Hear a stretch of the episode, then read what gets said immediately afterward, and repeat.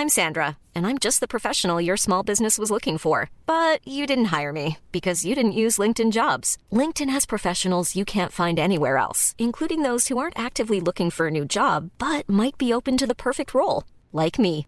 In a given month, over 70% of LinkedIn users don't visit other leading job sites. So if you're not looking on LinkedIn, you'll miss out on great candidates, like Sandra. Start hiring professionals like a professional. Post your free job on linkedin.com/people today.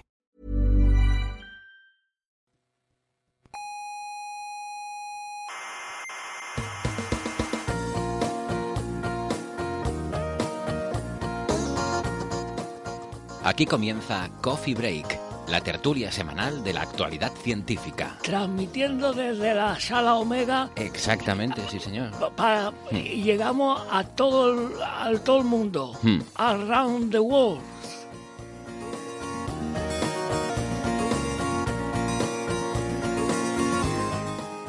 Saludos terrícolas, cientófilos y gentes insomnes. Sean todas bienvenidas a este episodio número 170 de Coffee Break, Señal y Ruido. Desde la Sala Omega del Instituto de Astrofísica de Canarias les habla Héctor Socas con unas amigas que ahora les presentaré.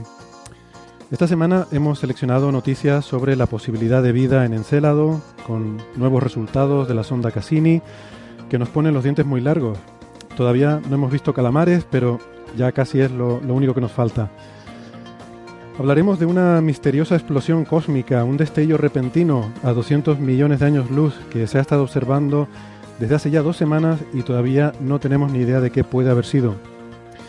Y también tendremos nuevo episodio en la polémica sobre la supuesta galaxia sin materia oscura. La semana pasada les contamos el paper de nuestro compañero y coffee breaker Nacho Trujillo, y hoy tendremos la respuesta que le da en su blog Pieter van Dokkum, el autor del trabajo original. Pero primero permítanme que les recuerde que nos pueden escuchar en internet, en las plataformas de iVoox, también en TuneIn o en Apple Podcast. Se pueden suscribir, les recomendamos que lo hagan y así tendrán el último episodio siempre disponible en su móvil y no les cuesta nada. Le pueden dar al botoncito de me gusta si les gusta el programa, que eso siempre nos pone contentos. Estamos en Facebook y en Twitter, y en Facebook tenemos un club de fans muy divertido. Si se aburren mucho, les recomendamos que se apunten. Ya verán que ahí hay cosas muy interesantes toda la semana. Y tenemos una página web que es señalirruido.com, con ñ, todo junto, señalirruido.com. Y en esa web tienen todos los episodios y también las referencias de los temas que tratamos en cada episodio. También, si quieren hablar con nosotros, pueden hacerlo en las redes sociales, que es nuestra forma preferida. Pero si hay algo así más privado que nos quieran contar, nos pueden enviar sus correos a la dirección oyentes@señalirruido.com.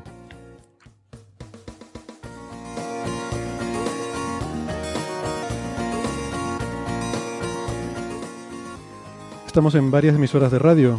En Canarias, en Icoden Daute Radio, Radio El Día, Radio ECA y Ondas Yaiza. En Madrid, en Onda Pedriza. En Aragón, en Radio Ebro. Y en Argentina, en la emisora FM 99.9 de Mar del Plata. Todos los horarios y las frecuencias de estas emisoras los pueden encontrar en nuestra página web. Les recuerdo, señalirruido.com.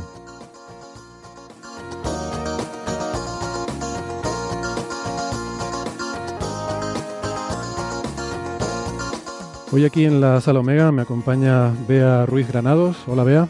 Hola, ¿qué tal? Y por videoconferencia tenemos en Valencia a Alberto Aparisi. Hola, Alberto. Hola Héctor, ¿qué tal? Hoy además con aire acondicionado y por lo tanto muy feliz. Hoy Alberto está en el IFIC, el Instituto de Física Corpuscular, en el que es comunicador científico, y Alberto también es director del programa La Brújula de la Ciencia en Onda Cero, y se ve que ahí en el instituto está más fresquito con el aire acondicionado, ¿no? Madre mía, si lo estuviera haciendo en mi casa esto no duraba más de 1 hora, yo me desmayaba al cabo de 1 hora. Y en Málaga no sé si estará haciendo mucho calor en la oficina de Francis Villatoro en la Universidad de Málaga. ¿Qué tal, Francis?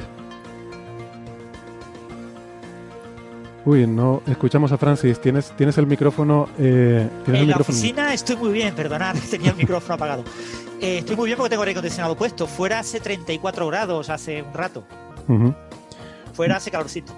Muy bien, pues nada, hecho ya el parte meteorológico.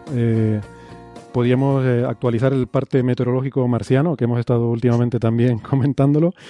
Y sigue la tormenta esta de polvo en Marte. Hay prácticamente todo el hemisferio sur. No sé si han visto las imágenes, pero hay una animación muy bonita que justo la puse en Twitter hace un ratillo, y hecha por un astrofotógrafo, en la que se puede ver cómo se va cubriendo la superficie de Marte con esta tormenta de polvo, y es muy espectacular.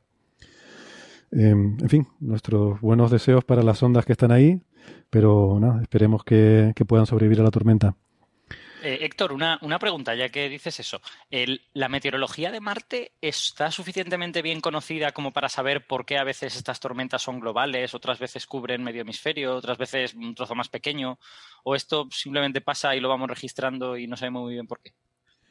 Yo vi el otro día un artículo de divulgación que se titulaba ¿Por qué se producen tormentas globales en Marte? Pero la verdad es que no lo leí, con lo cual deduzco que se debe saber, pero yo no lo sé. Vale. Sí, yo tampoco, así que mira. O sea, yo tampoco tengo mucha idea, ¿eh?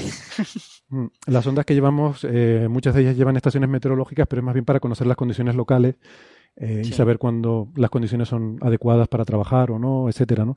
No creo que haya que tengamos un modelo climático global de Marte como para entender el detalle de estas cosas, ¿no? Aunque imagino que los principios fundamentales seguramente sí que son conocidos. De hecho, recuerdo cuando empezó esta tormenta que había un poco la duda, ¿no? Estaban la gente, los geólogos planetarios, tenían curiosidad por si desarrollaría a convertirse en una tormenta global o se quedaría en una gran tormenta de ámbito local. Y bueno, finalmente acabó siendo global. Sí, por lo que veo en la web, parece que sí, que la NASA, el NASA Ames, tiene el Mars Climate Modeling Center, un centro de modelado climático de Marte. Joder. Por lo que se ve por la foto, pues más de 20 investigadores dedicados al clima de Marte. Uh-huh. Pues sí, claro, tenemos ya suficientes cacharritos por ahí rondando como para que sea algo de lo que preocuparse, ¿no? El clima en Marte. Y el tiempo en Marte. Bueno, pues nada, vamos a empezar con los temas. Antes, así en cosas breves, yo quería mencionar una curiosidad quizás irrelevante y un poco absurda, pero hace poco, en un episodio relativamente reciente, en el episodio 160, estábamos hablando un poco sobre cosas del espectro de cuerpo negro y del fondo cósmico de microondas.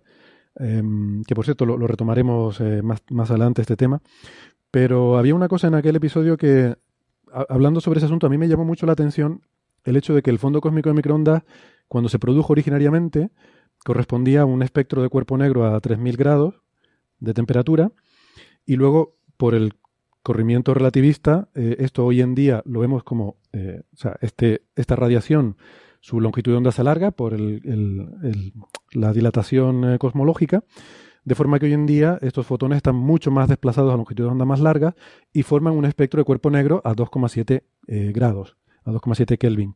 Y a mí me sorprendía en aquel episodio el hecho de que tú coges un espectro de cuerpo negro a 3000 grados, le aplicas la dilatación cosmológica y acabas, no solo el pico lo desplazas a 2,7 grados, sino que toda la forma del espectro sigue siendo un espectro de cuerpo negro. Y eso me resultó chocante, ¿no? No entendía yo por qué físicamente eso tenía que ser así. Y, vamos, insisto, fue una cosa que surgió en la conversación espontáneamente, una anécdota. Luego un oyente, Félix Rodríguez, que es estudiante de física, me envió una derivación analítica en la que se puede ver que cualquier transformación que sea proporcional, en la que tú cambies la longitud de onda por una constante por la longitud de onda, sigue manteniendo la forma de cuerpo negro, pero a otra temperatura. Con lo cual, bueno, pues sí, se ven las ecuaciones, pero a mí me seguía quedando la duda esa, desde el punto de vista físico, ¿qué significa eso, no? Que tú puedas aplicar una dilatación a un espectro y siga siendo un espectro de cuerpo negro, ¿no? Y resulta que hace poco, leyendo otro artículo que no tenía nada que ver, me encuentro con que esto ya lo demostró en 1934 un físico que se llama Richard Tolman en un libro que se titula Relatividad, Termodinámica y Cosmología. En 1934. Entonces, bueno, no sé, pues está bien, pero te deja un poco esa cosa un poco deprimente de que las cosas que se te ocurren hoy en día en pleno siglo XXI, dicen, caramba, qué curiosidad, y resulta que un señor hace 100 años ya se lo ha preguntado y ya lo ha demostrado, ¿no? Y además, en 1934, que haría poquito que teníamos un conocimiento profundo de la relatividad y de la cosmología, ¿no? Así que nada, me resultó muy, muy sorprendente y bueno, pues eso, una cosa anecdótica, pero... Pero la ciencia es así, ¿no? A veces se te ocurren cosas y resulta que hay gente que ya las ha pensado hace siglos, ¿no? No nos damos cuenta de que... Imagínate cuántos chavales han descubierto la sucesión de Fibonacci jugando con los números para darse cuenta de que es una cosa pues ultra mega conocida y estudiada desde hace siglos, ¿no? Sí, sí. Yo tengo un amigo que habla de robo de ideas por anticipación, que muchas veces se le ocurre una cosa y luego cuando se pone a mirar la bibliografía descubre que alguien se la ha robado por anticipación, ¿no? ¿Has leído, por cierto, Héctor, el libro de Tolman o el capítulo este concreto? No, no lo he leído. Solo encontré la referencia en un artículo que estaba leyendo sobre otra cosa y me resultó curioso. Es un capítulo sobre ejemplos de sistemas de contenido posible del universo que termodinámicamente sean reversibles. Entonces te pone varios ejemplos y uno de los ejemplos es el cuerpo negro. Entonces, si el universo estuviera relleno de algo que estuviera en estado, una radiación de cuerpo negro, pues entonces él demuestra que se mantendría ese comportamiento de cuerpo negro conforme evoluciona el universo. Uh-huh. Es uno de los ejemplos, digamos, en plan medio ejercicio, y son 3 páginas en el libro. Exactamente. Uh-huh. Bueno, no sé, igual muchos oyentes ahora se están preguntando qué es esto de cuerpo negro, qué es esto del fondo de microondas. Bueno, lo explicaremos, luego vamos a hablar de ese tema, lo explicaremos abundando un poco más de detalle, pero simplemente eso, por los que, si alguno escuchó ese episodio 160 y recuerda esa conversación, pues que sepan que en este libro ya se lo había planteado el autor. Bueno, Francis, los journals científicos, las revistas de artículos científicos están ahora mismo un poco alterado todo el mundo y las editoriales porque ha salido el Journal Citation Reports, ¿no? Los informes de las citas de los journals, los factores de impacto y todas estas cosas, ¿no? Que no sé si a los oyentes les interesarán lo más mínimo, pero son cosas que en el ámbito científico académico se mata por estas cosas, ¿no?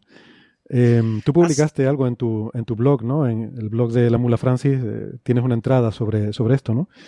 Sí, yo me hago eco en mi blog todos los años de cuando se publica el nuevo Journal Citation Reports, que se suele publicar sobre el 20 de junio. Este año se publicó el 26 de junio y a mí me pilló en 3D en un congreso sobre grafeno y entonces pues, no me pude hacer eco hasta el fin de semana, ¿no? Una cosa interesante que quizás no sepan los oyentes es que cuando los científicos decidimos a qué revista vamos a enviar un artículo científico, pues queremos que el impacto del artículo sea el máximo en la comunidad y, por lo tanto, no nos basta con una revista en cuyo título que habitualmente publique artículos del tema en el que trabajamos, porque hay muchas, sino que además queremos que sea una revista que sea leída por mucha gente y en general la gente lee más revistas que tienen lo que se llama un mayor índice de impacto. Es decir, que publican artículos que son más citados por la comunidad. Entonces hay una empresa privada que ahora se llama Clarivate Analytics, que era una empresa que bueno se separó en el año 2016 de Thomson Reuters, que compró una institución público-privada que era el Instituto de Información Científica, y que creó este Instituto de Información Científica, el padre del índice de impacto, del factor de impacto, que era Garfield, ¿no? Entonces, este señor estudió cómo medir la calidad de revistas para que los bibliotecarios de las universidades y de los institutos de investigación supieran qué revistas comprar, porque iban a ser las más útiles para sus investigadores, y creó una empresa para ofrecer este tipo de información. Él editaba una revista. Yo no sé, Héctor, tú pareces joven, no sé si has alguna vez recurrido al Current Contents, la revista de Lisi. No, no. ¿No te suena? No. Bueno, cuando no había internet, el producto que vendía el Instituto de Información Científica era una revistita muy cortita de abstracts. Te venían todas las revistas de lo que hoy es el Web of Science, ¿no? De todas las revistas que tienen índice de impacto. Pues todas esas revistas aparecían unos folletitos divididos por áreas. Tú comprabas el de física o comprabas en nuestra biblioteca, pues teníamos el de ingeniería, el de física, el de biología. Y eran una revistita en la que te aparecían de cada revista sus índices de contenido y los abstracts de cada artículo. Con lo que tú podías leer los abstracts de los artículos y decidir qué artículos solicitar por préstamo interbibliotecario a tu biblioteca para que te trajeran el artículo, ¿no? Porque muchas veces nuestras bibliotecas no estaban suscritas a muchas revistas, ¿no? Entonces, ese era el producto que vendía fundamentalmente el Institute of Scientific Information, pero este instituto, pues claro, fue comprado por Thomson Reuters justo cuando se inició el tema de la Internet y Thomson Reuters lo que quería era vender un producto por la web, ¿no? Entonces, eso ha hecho que explote el tema de los índices de impacto, que hoy se consideran muchísimo más importantes, ¿no? Ahora ya es mucho menos importante. Muchas veces, como por la web, podemos encontrar el artículo que nos interesa, con palabras clave, súper específico. No tenemos que leer una revista entera. Nadie lee revistas enteras. Y de hecho, muchas revistas ahora publican miles de artículos al año. Es absolutamente imposible de leer. Entonces, lo que venden esta empresa es un producto que es calificar la calidad de las revistas con una serie de índices bibliométricos. El más famoso es el factor de impacto, ¿no? Es una revista de mayor factor de impacto. Se supone que es mejor, más prestigiosa. Son como estas agencias crediticias de rating, pero para las revistas de investigación, ¿no? Exactamente. Es un tema que al final nos influye, ¿eh? Yo, de hecho, cuando voy a enviar un artículo, miro los índices de impacto y actualizo mi currículum. Entonces, cada vez que se publica el Journal Citation Reports, que te presenta todas las revistas que tienen índice de impacto, este año son 11.655. En el mundo hay unas 100.000 revistas, con lo que hay muchísimas revistas que no tienen índice de impacto. Y este año han entrado 276 nuevas revistas, ¿no?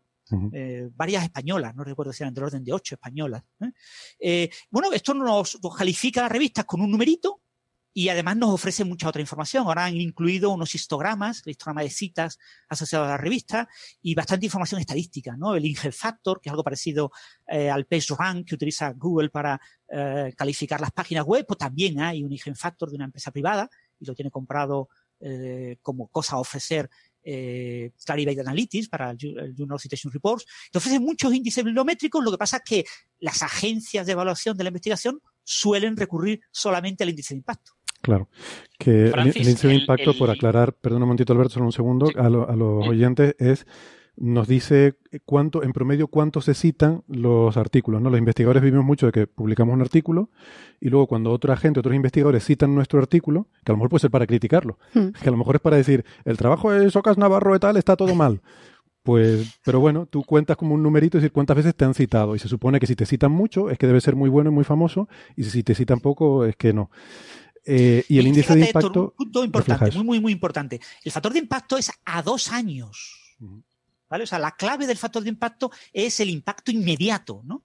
Entonces, lo que se ha publicado ahora, que se publica en junio de 2018, son los factores de impacto o los índices de impacto de las revistas de 2017. Y se calculan tomando todas las revistas que están en esta base de datos, el Web of Science, todas las revistas que los artículos que han publicado en el año 2017, cuántas veces han citado artículos de 2016 y 2015. Claro. Las citas a artículos 2014, 13, 12 no se cuentan. Solo las de 2016 y 2015. Entonces yo divido el número total de citas a una revista, por ejemplo la revista Nature, pues ha recibido del orden, no recuerdo, o sea, 70.000 citas, y lo divido entre el número de artículos que publicó en 2016 y 2015. Con lo que el índice de impacto tiene una ventana de 2 años. Hay otro índice de impacto que tiene una ventana de 5 años, después está el índice de inmediatez, hay otros índices, ¿eh?, que tienen en cuenta otras ventanas, pero lo que todo el mundo utiliza es el impacto inmediato. Son formas de intentar medir la calidad, que por supuesto es algo subjetivo y no medible. Perdona, porque Alberto, yo iba a decir algo y yo le interrumpí. No, tranquilo. Sí, de hecho, una de las cosas que quería preguntar la habéis respondido ya, que es si el índice de impacto era simplemente citas partido por artículos o era una cosa más complicada que eso. Pero la segunda pregunta es, ¿de qué depende que se te calcule índice de impacto o no? ¿Ha de tener la revista un número mínimo de citas o algo así?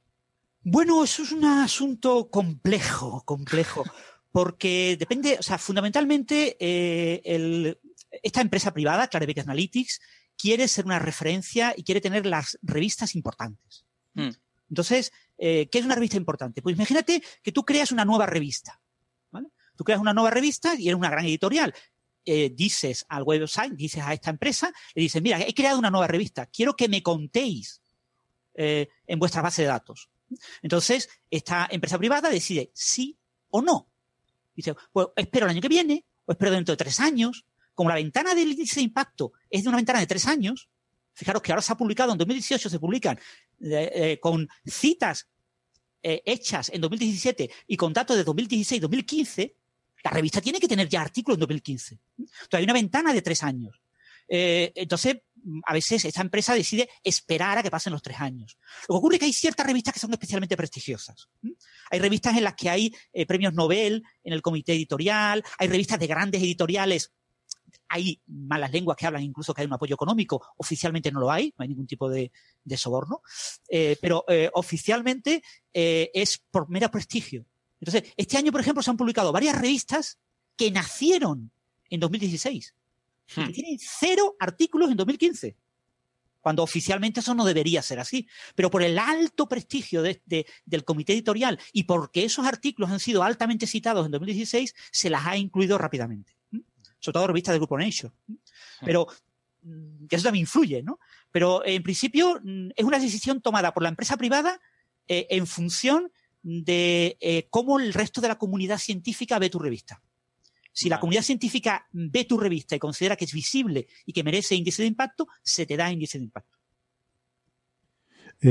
Esto, Francis preguntaba que si, haciendo ese amable comentario sobre mi edad, que si llegué a usar esta herramienta, ¿no?, para tener los abstracts de revistas y esto. Y el caso es que quizás en astrofísica, como es una ciencia muy tradicional, pues desde hace tiempo hay establecidas unas poquitas revistas, ¿no? Yo creo que es la diferencia a lo mejor en otra rama de la física, igual es más jaleo todo esto, ¿no?, del índice de impacto. Yo creo que nosotros lo vemos un poco con cierto desdén, porque como que no nos importa mucho, lo vemos así como es algo que ves pasar, porque como es una disciplina muy tradicional, eso se ve desde, vamos, la forma en la que ponemos nombres a las cosas, las unidades que utilizamos, todavía con CGS y cosas así, ni siquiera hemos adoptado el sistema métrico. Es una disciplina muy tradicional, ¿no? Entonces hay unas pocas revistas que son las que tienen prestigio de los tiempos del Imperio Británico o de yo que sé qué, y bueno, pues son con las que nos manejamos siempre y ya está, y nos da un poco igual que surgen revistas nuevas, nadie les hace caso. De hecho, la que tiene más impacto ahora mismo es la Monthly Notices of the Royal Astronomical Society, o sea, ya tiene la pompa del Royal en el título de la revista, ¿no? Y también es verdad que yo prácticamente en cuanto empecé a hacer la tesis ya... Bueno, prácticamente empezó Google, creo que Google empezó a funcionar al segundo año de yo empezar la tesis y ya podías buscar cualquier cosa en formato electrónico, y además existía la herramienta esta muy pronto de el ADS, el Abstract Data Service de Harvard y la Universidad de Cornell, que bueno, muy, digamos, muy pronto, ¿no?, al principio de la internet empezó a indexar todos los papers de astrofísica, con lo cual facilitaba eso muchísimo el trabajo. La biblioteca aquí casi que se nos quedó obsoleta muy rápidamente. No obsoleta, porque siempre hay gente que la usa, pero yo sí que recuerdo que el primer año pues tenía que bajar a la biblioteca, buscar los volúmenes del Astrophysical Journal, no sé qué, a sacar fotocopias, pero luego ya rápidamente, pues prácticamente te lo mirabas en internet y ya no tenías que andar buscando libros en la biblioteca, ¿no? Sí, no. O sea, Héctor, lo que tú estás diciendo es que a ti, por ejemplo, no te afecta que Annual Review of Astronomy and Astrophysics tenga un índice de impacto de 25, Living Reviews in Solar Physics tenga un impacto de 13, Astronomy and Astrophysics Review tiene un impacto de 12, Annual Review of Earth and Planetary Sciences tiene un impacto de 11, Space Science, para llegar a Monthly Report hay que bajar bastante. Es una revista con un bajo índice de impacto. No, pero son, a ver, en nuestro campo... el área de, según él dice Web of Science, el área de Astrophysics and Astronomy. Exactamente. Es que esas otras que has mencionado, el Living Reviews, por ejemplo, no es donde publicas artículos científicos. Ahí te invitan a escribir un review, que además lo tienes que ir luego manteniendo y tal. A mí me invitaron a hacer uno hace años y es un montonazo de trabajo. Pero no es donde tú publicas tu investigación. Hay publican artículos de revisión y tal. Of the Royal Astronomical Society está en la posición 12, tiene un índice de impacto de 5. Sí, más o menos 5, pero como Astrophysical Journal, Astronomy and Astrophysics, tiene más o menos ese orden de 5, 6... Posiblemente la Astronomía en Astrophysics ha pegado un subidón por los trabajos de Planck, que están todos publicados en Astronomía en Astrophysics, porque creo que ha dicho Francis un índice de impacto que está mucho más arriba de lo que normalmente tiene Astronomía en Astrophysics. ¿Lo tienes ahí delante, Francis, el Astronomy and Astrophysics? Bueno, la primera es Annual Review. Los Annual Reviews son artículos de revisión y suelen tener un alto número de citas, ¿no? Sí. Y la segunda era Living Reviews, que tiene muy poquitas citas porque tiene pocos artículos. Y después viene otro Annual Review, vienen Space Science Reviews, viene el Astrophysical Journal, el Superman Series, el New Astronomy Reviews, el Astrophysical Journal Letters, Physics and the Door Universe, una revista nueva que tiene ahí. Después está Astronomy and Astrophysics, el Astrophysical Journal. ¿Cuánto es el de Astronomy and Astrophysics? ¿Lo tienes ahí? ¿Puedes ver cuál es el índice?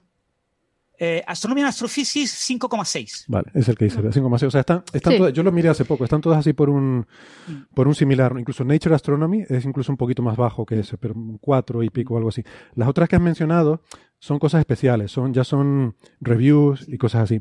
Y luego ya, bueno, supplements de Astronomy and Astrophysics también son suplementos, ahí donde se publican cosas con muchos datos, tablas, etcétera, suele tener también mucho impacto, ¿no? Pero siguen sin ser artículos normales, ¿no?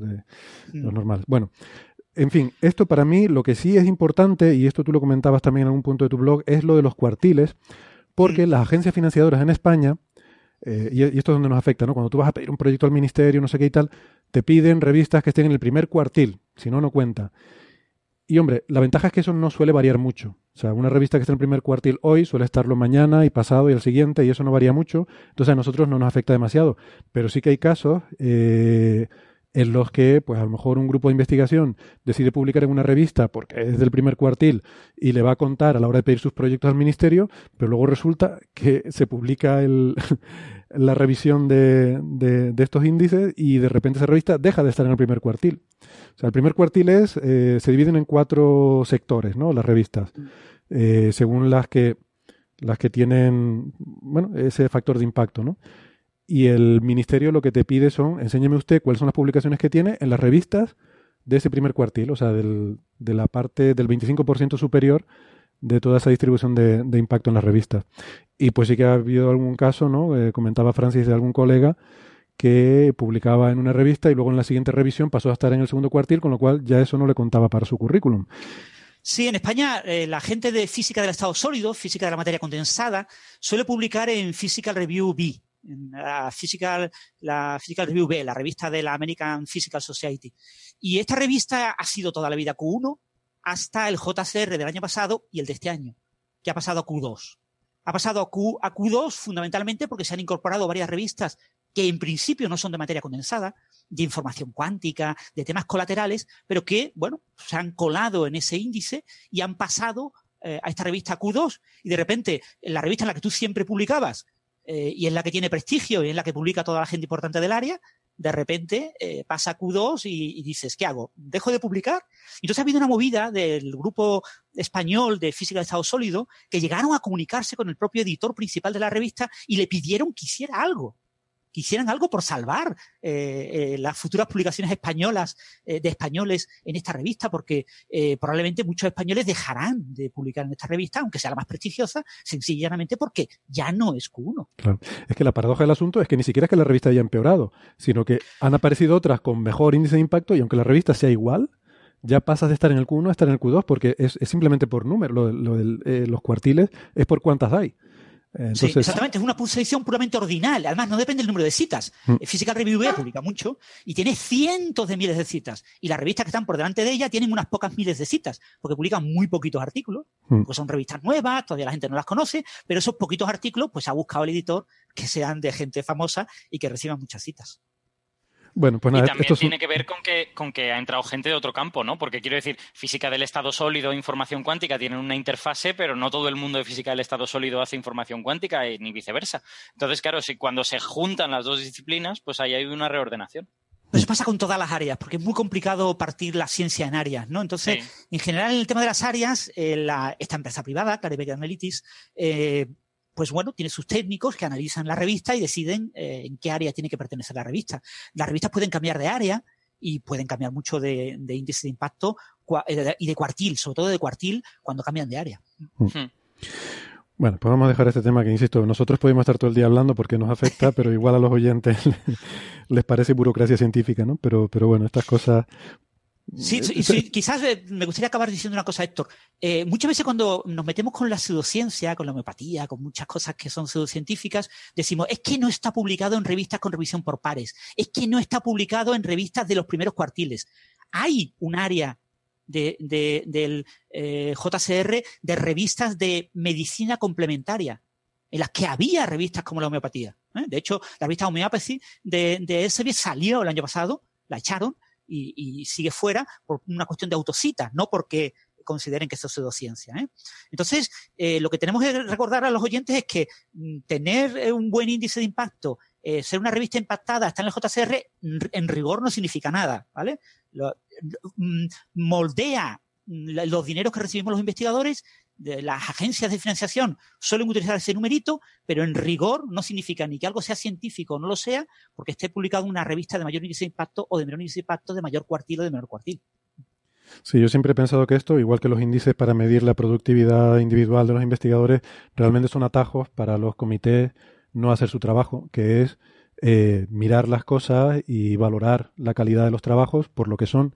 Entonces, intentar buscar números que ponerle, yo creo que eso, en fin, es una vieja aspiración de la ciencia. Estaría muy bien poder hacer un algoritmo que distribuya los dineros y que identifique quiénes son los mejores investigadores para darles puestos, pero eso no funciona.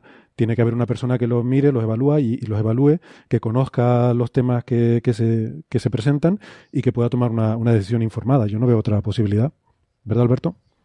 A mí, de hecho, hay una cosa que siempre me ha llamado la atención desde que estoy en el mundillo de la ciencia, que tampoco es tanto tiempo, pero hay una cosa que siempre me llama la atención, que es que nos parecen insatisfactorios los criterios de decisión. Decimos, hombre, pues quizá deberías medir el índice de impacto y no si está en el primer cuartil o en el segundo cuartil, porque el índice de impacto sí que es una cosa que no es relativa, ¿no? Es absoluta en ese sentido.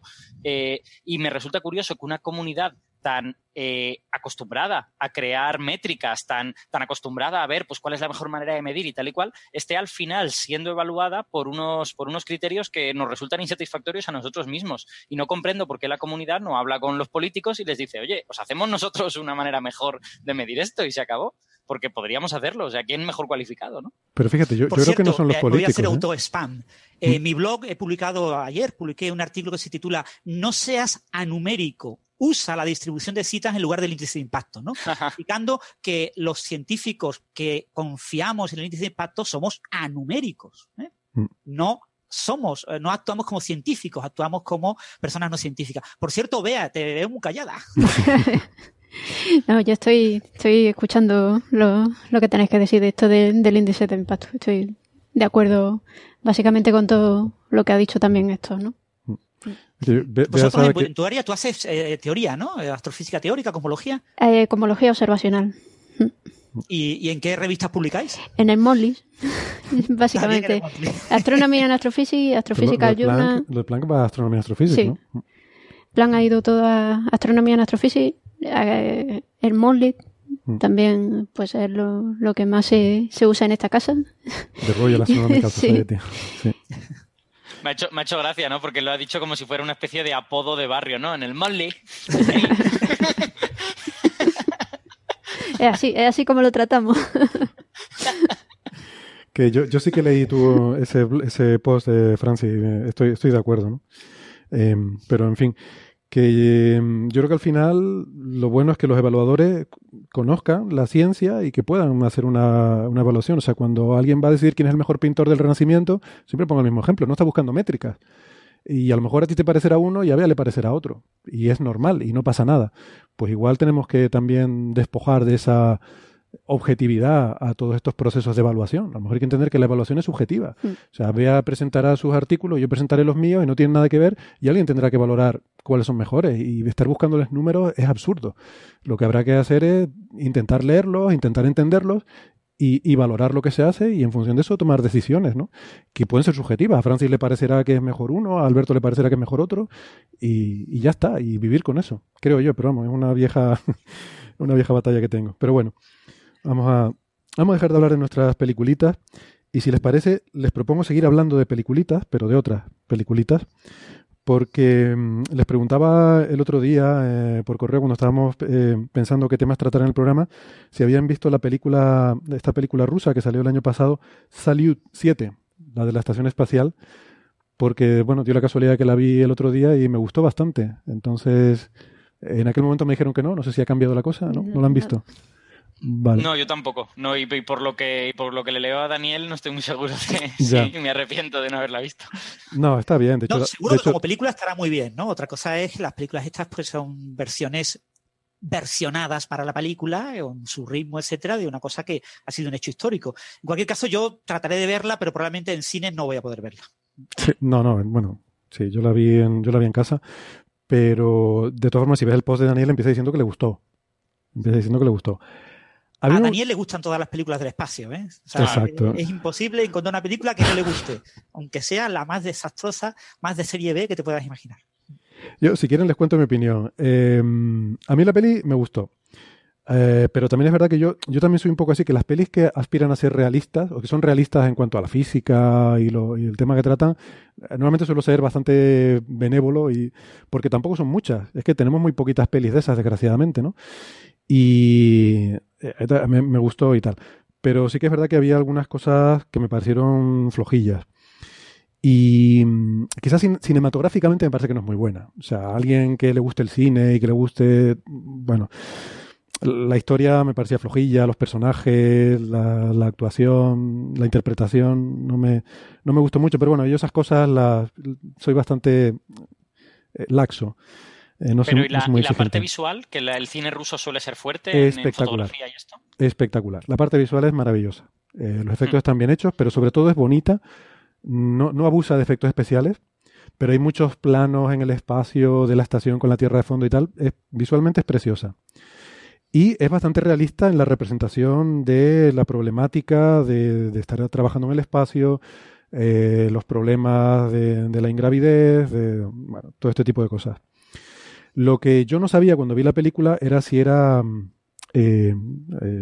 se dice?, fiel a la historia, porque no conozco la historia y no tengo ni idea. Entonces me estuve informando un poco, luego estuve leyendo un poco sobre la historia y descubrí que efectivamente no lo es. No lo es. Así que la meto en la categoría de ciencia ficción y ya está. No pasa nada. ¿Vale? Como ciencia ficción está muy bien. Entonces, les cuento. Esto es la historia basada en hechos reales de una estación espacial soviética, que es la Salyut 7, que es una serie de estaciones espaciales que tuvo la Unión Soviética. La 7 fue la última, antes ya de la Mir.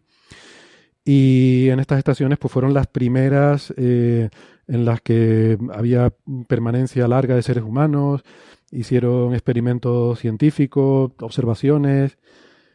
También se usó, de hecho, para meter un programa militar encubierto. Aquí había,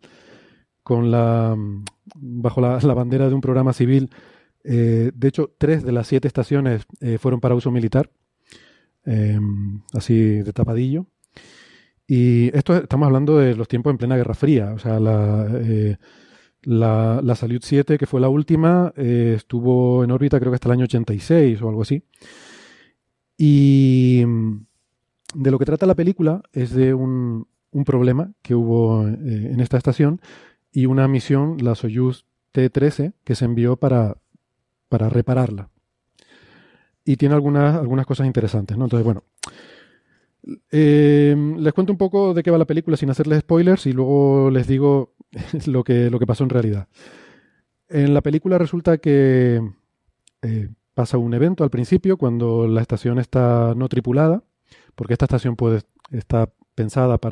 estaciones están pensadas para funcionar sin tripulación, o sea, bueno, para tener periodos de tiempo en los cuales podía estar sin tripulación y se controlaba desde tierra. Y entonces en un periodo entre que había abandonado una tripulación y no había llegado a la siguiente, pues se produce un problema. Esto suele ser lo más delicado en las pelis estas del espacio que quieren ser realistas. ¿Por qué? Porque tienes que meter un evento que cree un drama, pero claro, esto en la vida real está todo tan controlado que es muy difícil, no sé, qué puede pasar que sea realista y que te estropee una cosa tan controlada como una misión espacial. Por ejemplo, cuando hablamos del Marciano, había esta tormenta de arena con la que empieza la película, que bueno, es totalmente irreal, ¿no? No puede ocurrir algo así. Hay piedras volando en Marte, sí. En la tormenta de arena del Marciano, es muy loco. Bueno, casi que se lleva volando a la gente. Sí. Yo siempre digo que en las pelis del espacio el problema es crear estos contratiempos que generen drama y que no maten a todos los protagonistas al mismo tiempo, porque en el espacio casi cualquier cosa te mata. Es verdad. Cualquier cosa que salga mal es un desastre total. Exacto. Bueno, pues el Marciano lo hicieron así y el autor dice que lo reconoce, que dice, bueno, es que tenía que hacer algo para desencadenar la historia y fue lo mejor que se me ocurrió. Y luego ya a partir de ahí sí que es realista, ¿no? Pues aquí en la película hacen una cosa muy rara que de hecho ni siquiera se explica muy bien. Tú ves una toma en la que se ve la estación desde fuera y de repente parece que algo le impacta, un grupo de objetos que no se sabe muy bien lo que es. no sé, son pequeños meteoritos o son restos de basura espacial, chatarra que hay por ahí. No se sabe muy bien y de hecho ni lo no vuelven a tocar ese tema el resto de la película. O sea, no se preocupan los del control, ¿qué puede haber pasado? ¿Qué? No, eso lo barremos bajo la alfombra y ya está, da igual. La cuestión es que se pierden las comunicaciones con la estación y queda a la deriva y entonces tiene que venir esta misión a rescatar la estación. Ellos se plantean el dilema, ¿no? De que, bueno, en ese momento, además, resulta que si no la reparan, puesto que está a la deriva, pues termina cayendo, termina deorbitando, está en órbita baja y el rozamiento con la atmósfera pues va a acabar cayendo. Entonces ellos se plantean que antes de 20 días tienen que ir a arreglarla. Porque además se da la cosa de que los estadounidenses habían dicho, nosotros vamos a lanzar el Challenger dentro de 25 días, vamos a ir con el Challenger, la vamos a coger, la vamos a meter en la bodega del Challenger y nos la llevamos a casa. Y esto, claro, estamos hablando en plena Guerra Fría, a los soviéticos no les hacía ninguna gracia, porque todo esto estoy hablando de la película, esto no tiene nada que ver con la realidad. Pero es que es un disparate en cuanto a historia, O sea, quiero decir, si quieres entrar en guerra con los soviéticos es mucho más fácil tirarles un misil, no mandes el Challenger para raptar un avión espacial. Exactamente, ¿no? Es que eso básicamente es un acto de guerra o de piratería espacial. O sea, sería el primer acto de piratería espacial de la historia. Lo que estaba hablando. Pero ellos lo justificaban diciendo... Algo secreto, o sea, eso no... Seguro que ocurrió, pero no lo sabe. Exacto. Bueno, en el post de Daniel Marín dice que al parecer hubo una propuesta de la administración Reagan, se lo propusieron a los soviéticos cuando se supo que la estación tenía problemas, ¿no? Pero que eso técnicamente era inviable y que de hecho los soviéticos, por supuesto, no lo aceptaron y entonces ahí quedó la cosa. Pero en la película lo argumentan como que existe un riesgo de que caiga en Estados Unidos, pues entonces la administración estadounidense se ve justificada para hacer esto, para ir ahí y decir, pues no la llevamos, la descolgamos y no la llevamos. Bueno, esto es absurdo, ¿no? Pero entonces lo que dicen los militares soviéticos es, pues la vamos a destruir. Le mandamos un par de misiles y la destruimos. Pero, por supuesto, eso, hombre, sería una herida para el orgullo nacional y ellos lo que quieren hacer es rescatarla antes. Entonces mandan una nave, una Soyuz, esta misión T-13, para intentar reparar la estación. Y el asunto es muy complicado porque la estación está inerte y está dando tumbos. Está rotando sobre los tres ejes de una forma alocada y, claro, tú imagínate acoplarte, o sea, ya es difícil un acoplamiento con una estación espacial, pues imagínate con una que está, no solo está girando en torno a su eje, está girando sobre los tres ejes. Con lo cual tienes que acoplar la nave de forma manual a ese giro. Bueno, una cosa dificilísima, pero al final, bueno, lo consiguen y se meten y luego tienen que repararla y luego pasan una serie de cosas ahí que no quiero contar para no hacer spoilers.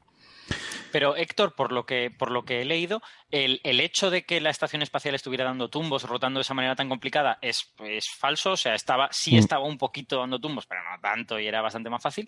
Pero está bien que la película te diga, oye, es que solo que una cosa esté dando tumbos ya hace súper difícil que nosotros nos podamos acoplar. Yo creo que, vale, es ficción el MacGuffin, la excusa, pero bueno, luego cómo lo resuelves tiene algo de realidad, está bien. Sí, lo que pasa es que probablemente sería imposible acoplarte a una estación así dando tumbos, ¿no?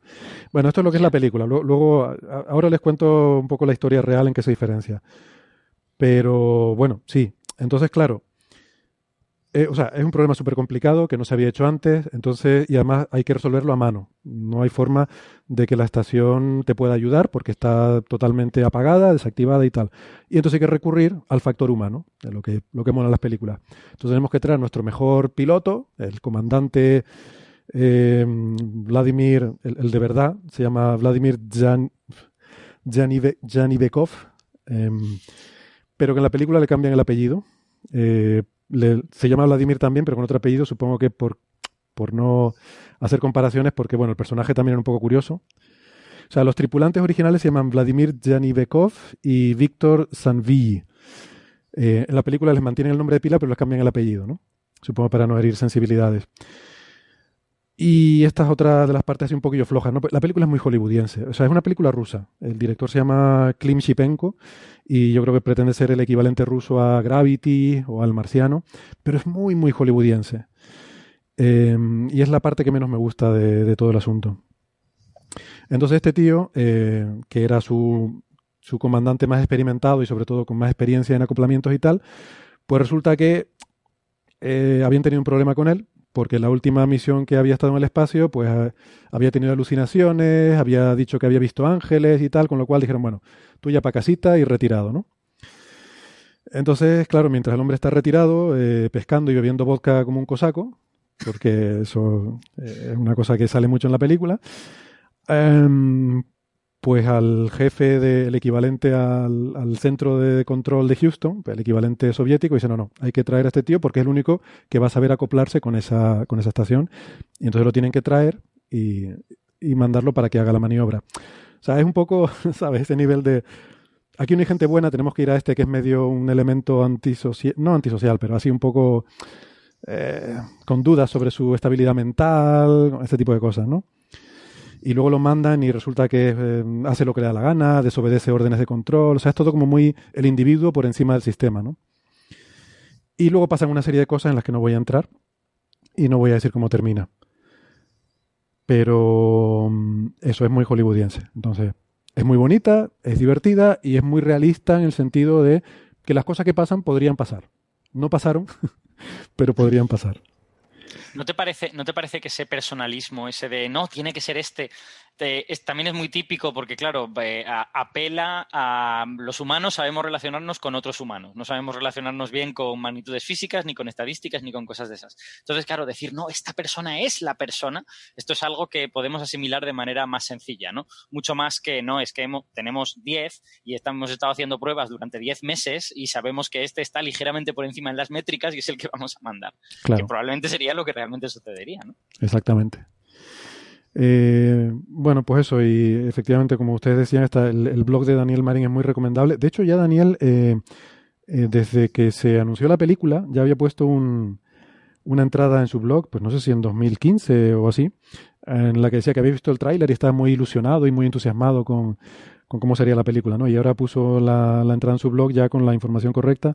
Él dice, por ejemplo, que los uniformes y las escafandras son totalmente fieles a la realidad, que las naves son bastante fieles, salvo algún matiz con la estación, ¿no? El módulo de propulsión, las escotillas de, ¿no? con las cámaras de compresión y tal, que no hay en la película, pero bueno, eso se lo saltan un poquito. Pero que en general las cosas que se ven son bastante realistas.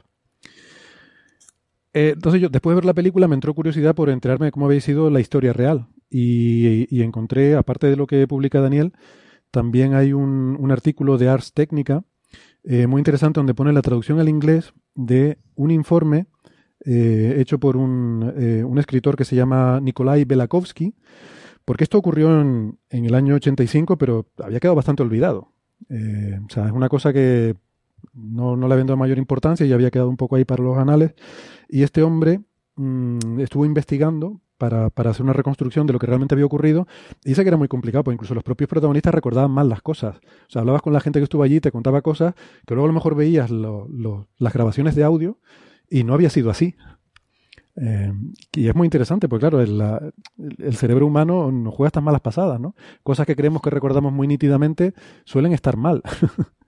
Cuando... Sí, efectivamente. No, ya, además, a mí personalmente, que siempre digo que tengo buena memoria y tal, me ha pasado N veces, donde N es un número muy grande, de pensar que algo había sido así, y luego hay una grabación y dices, ah, pues no se parece en nada. Se han hecho experimentos con estas cosas, de un cumpleaños en el que alguien estaba grabando vídeo, no sé qué, y le preguntan a la gente años después y están segurísimos de recordar cosas que luego no eran así. Sí, sí, sí. Y bueno, pues este hombre, como digo, Nikolai Velakovsky, que además es un ingeniero, hizo una recopilación de todo esto. Y como digo, pues hay un artículo interesante sobre la historia que, por supuesto, es infinitamente menos dramática de como aparece en la película, ¿no? Entonces, para empezar, bueno, es cierto que efectivamente hubo un fallo cuando la estación estaba en un periodo sin tripulación.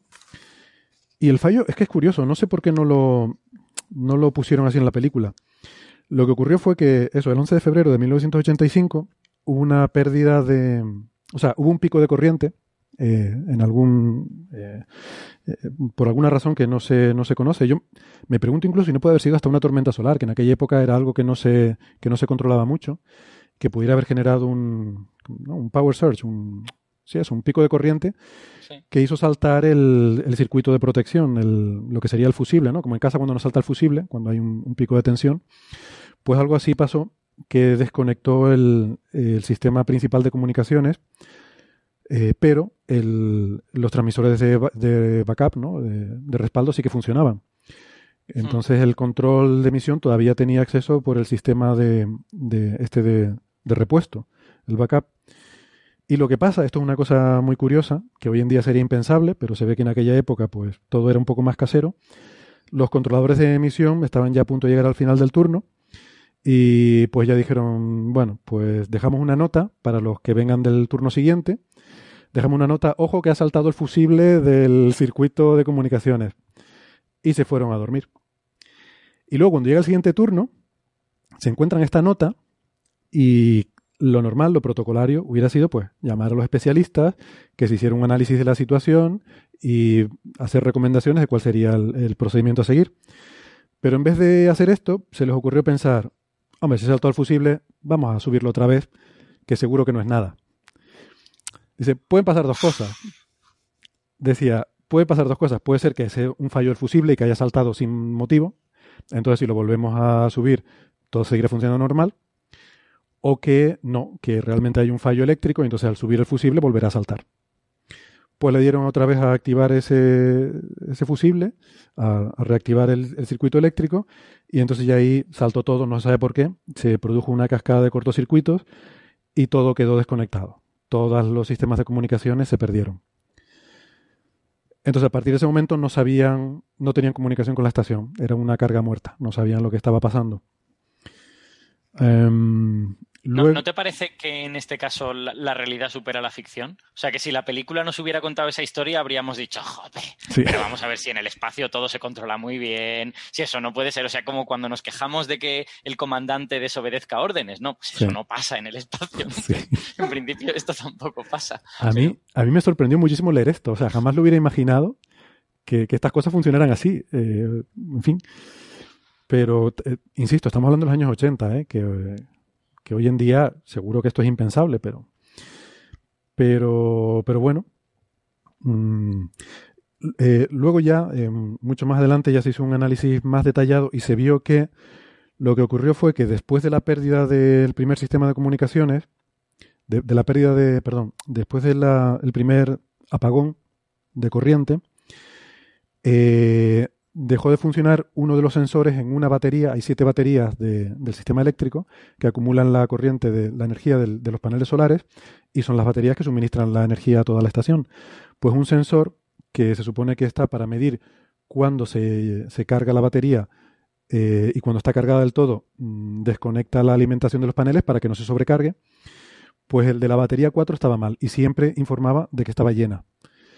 Entonces siempre, en cuanto el sistema intentaba poner las baterías a cargar, este sensor decía no, está llena y lo cortaba todo. Porque cada sensor de cada batería además corta toda la alimentación. Se supone que si una batería está llena, todas las demás o están llenas o casi. Y entonces cortaba toda la alimentación. Entonces, ¿qué pasa? Que cada vez que la estación ponía a cargar, que eso es un protocolo que hace una vez al día, y un día es hora y media, un día de la estación, pues este sensor lo desactivaba. Y entonces con el tiempo se fue descargando todo y se quedó todo sin batería, con lo cual ya no había batería, ya no funcionaba nada, la calefacción, todo se congeló, el sistema de ventilación y de filtrado del aire, todo eso se apagó. Y bueno, pero eso no se sabía, eso se descubrió después como una de las razones de por qué estaba en tan mal estado la estación cuando llegaron. Y pues efectivamente, tal como dice la película, se decidió mandar una misión, pero no porque los americanos fueran a ir antes con el Challenger ni nada, sino porque la dicotomía era, la dejamos caer, que tampoco pasaba nada, porque al cabo de un año, insisto, venía la Mir, entonces no era realmente... Hombre, se perdían los experimentos que tuvieron previsto hacer durante ese año, pero era solo un año de quedarte sin estación. O intentamos una misión de rescate. El dilema era que si intentas una misión, no sabes en qué estado está la estación, puede que falle. Falle no quiere decir que se mueran los astronautas, sino que no puedas recuperarla. Y entonces sería un fracaso de imagen, de propaganda. Pero dejarla caer también era un fracaso de imagen. Entonces no tenían muy claro. Pidieron una evaluación de riesgo y los técnicos dijeron que estimaban un 70-80% de probabilidades de éxito. Y entonces eso ya les animó a lanzar la misión. Claro, para una película 70-80% de probabilidades de éxito es demasiado. Eso no tiene gracia. Tiene que ser algo muy desesperado, ¿no? Para que... Bueno, no sé, me estoy alargando más de lo que quería. Simplemente, entonces, bueno, se lanza la misión. Este señor ni era un borracho, el piloto, ni tenía problemas. Pero sí que es verdad que estaba de baja médica. Ellos tenían tres opciones. Tenían tres comandantes que habían hecho acoplamientos en órbita.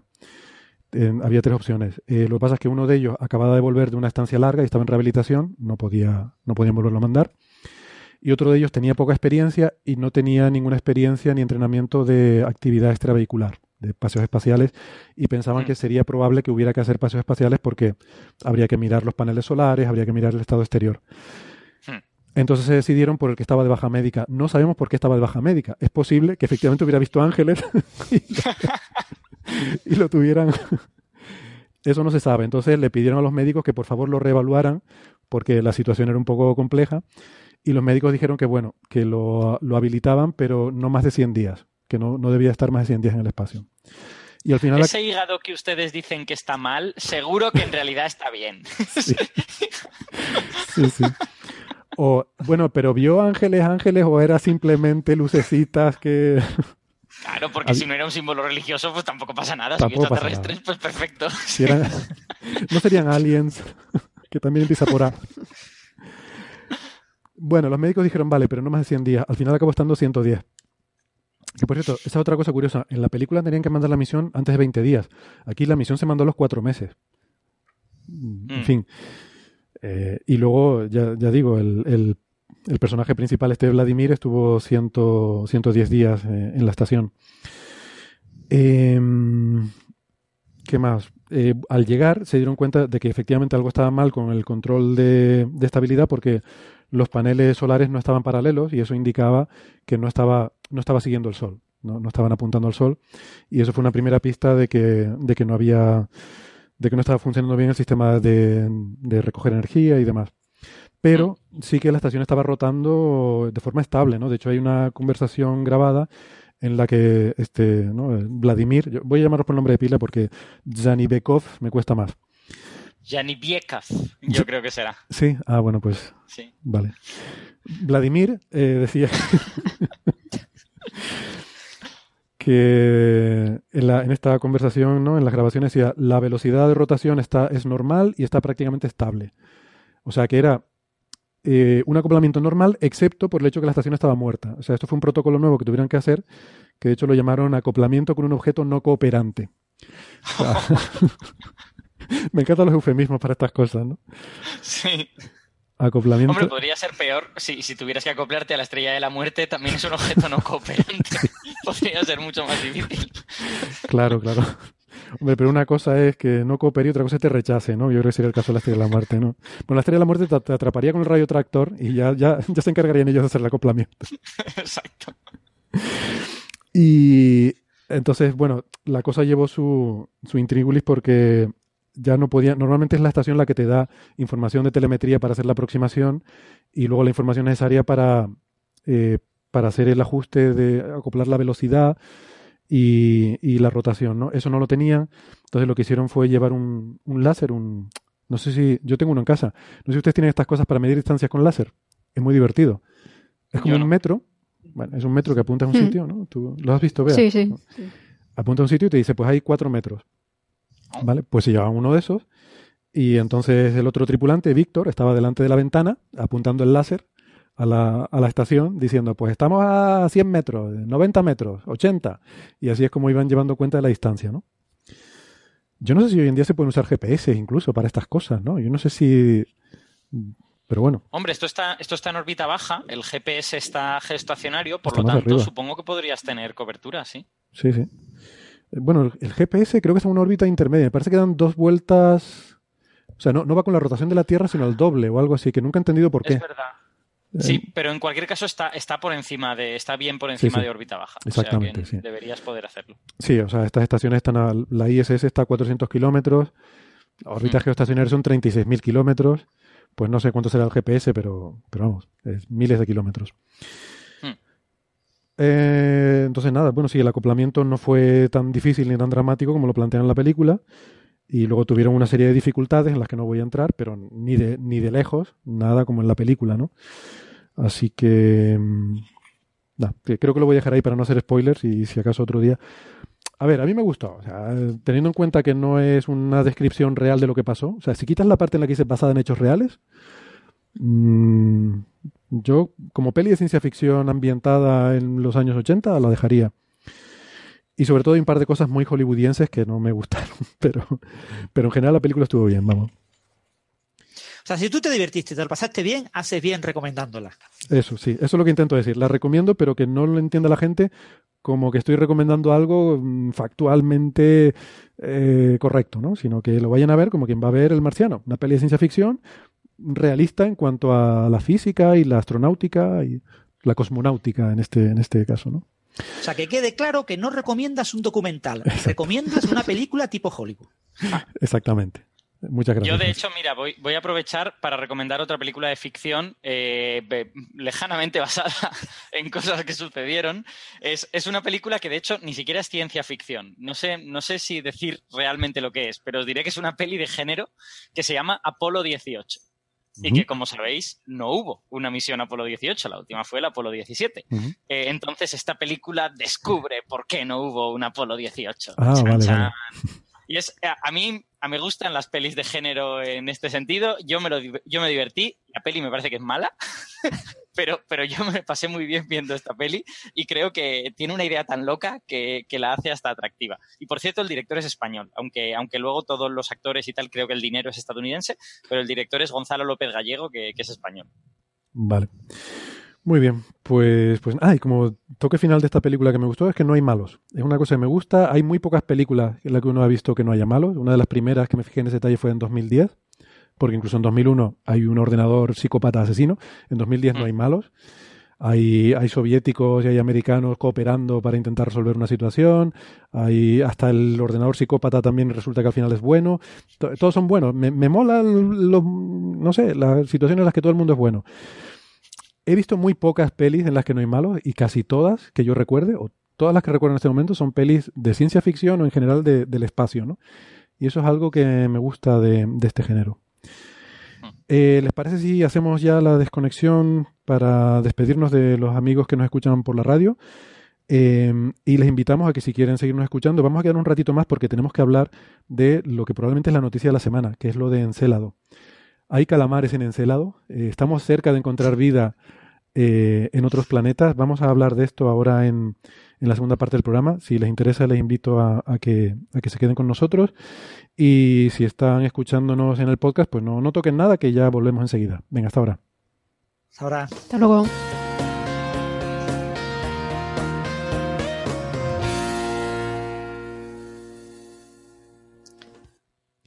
Bueno, gracias por seguir con nosotros. La verdad es que me he alargado un poquito más de lo que pensaba con los primeros temas, pero bueno, aquí como nos da igual cuánto tiempo nos llevemos, pues nada, eso que tenemos ganado.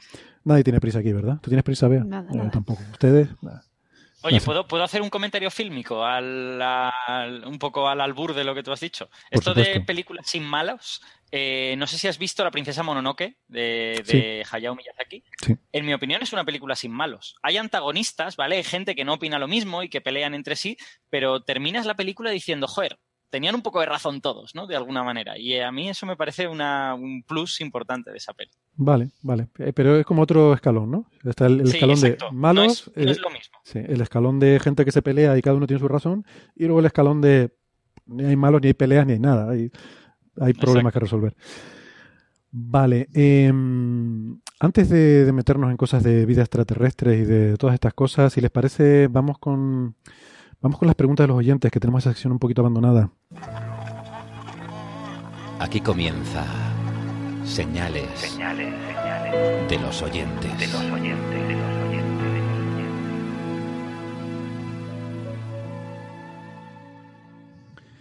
Para el episodio de esta semana he querido traer un audiomensaje, que hace tiempo, queridos oyentes, queridas oyentes, que no nos envían audiomensajes.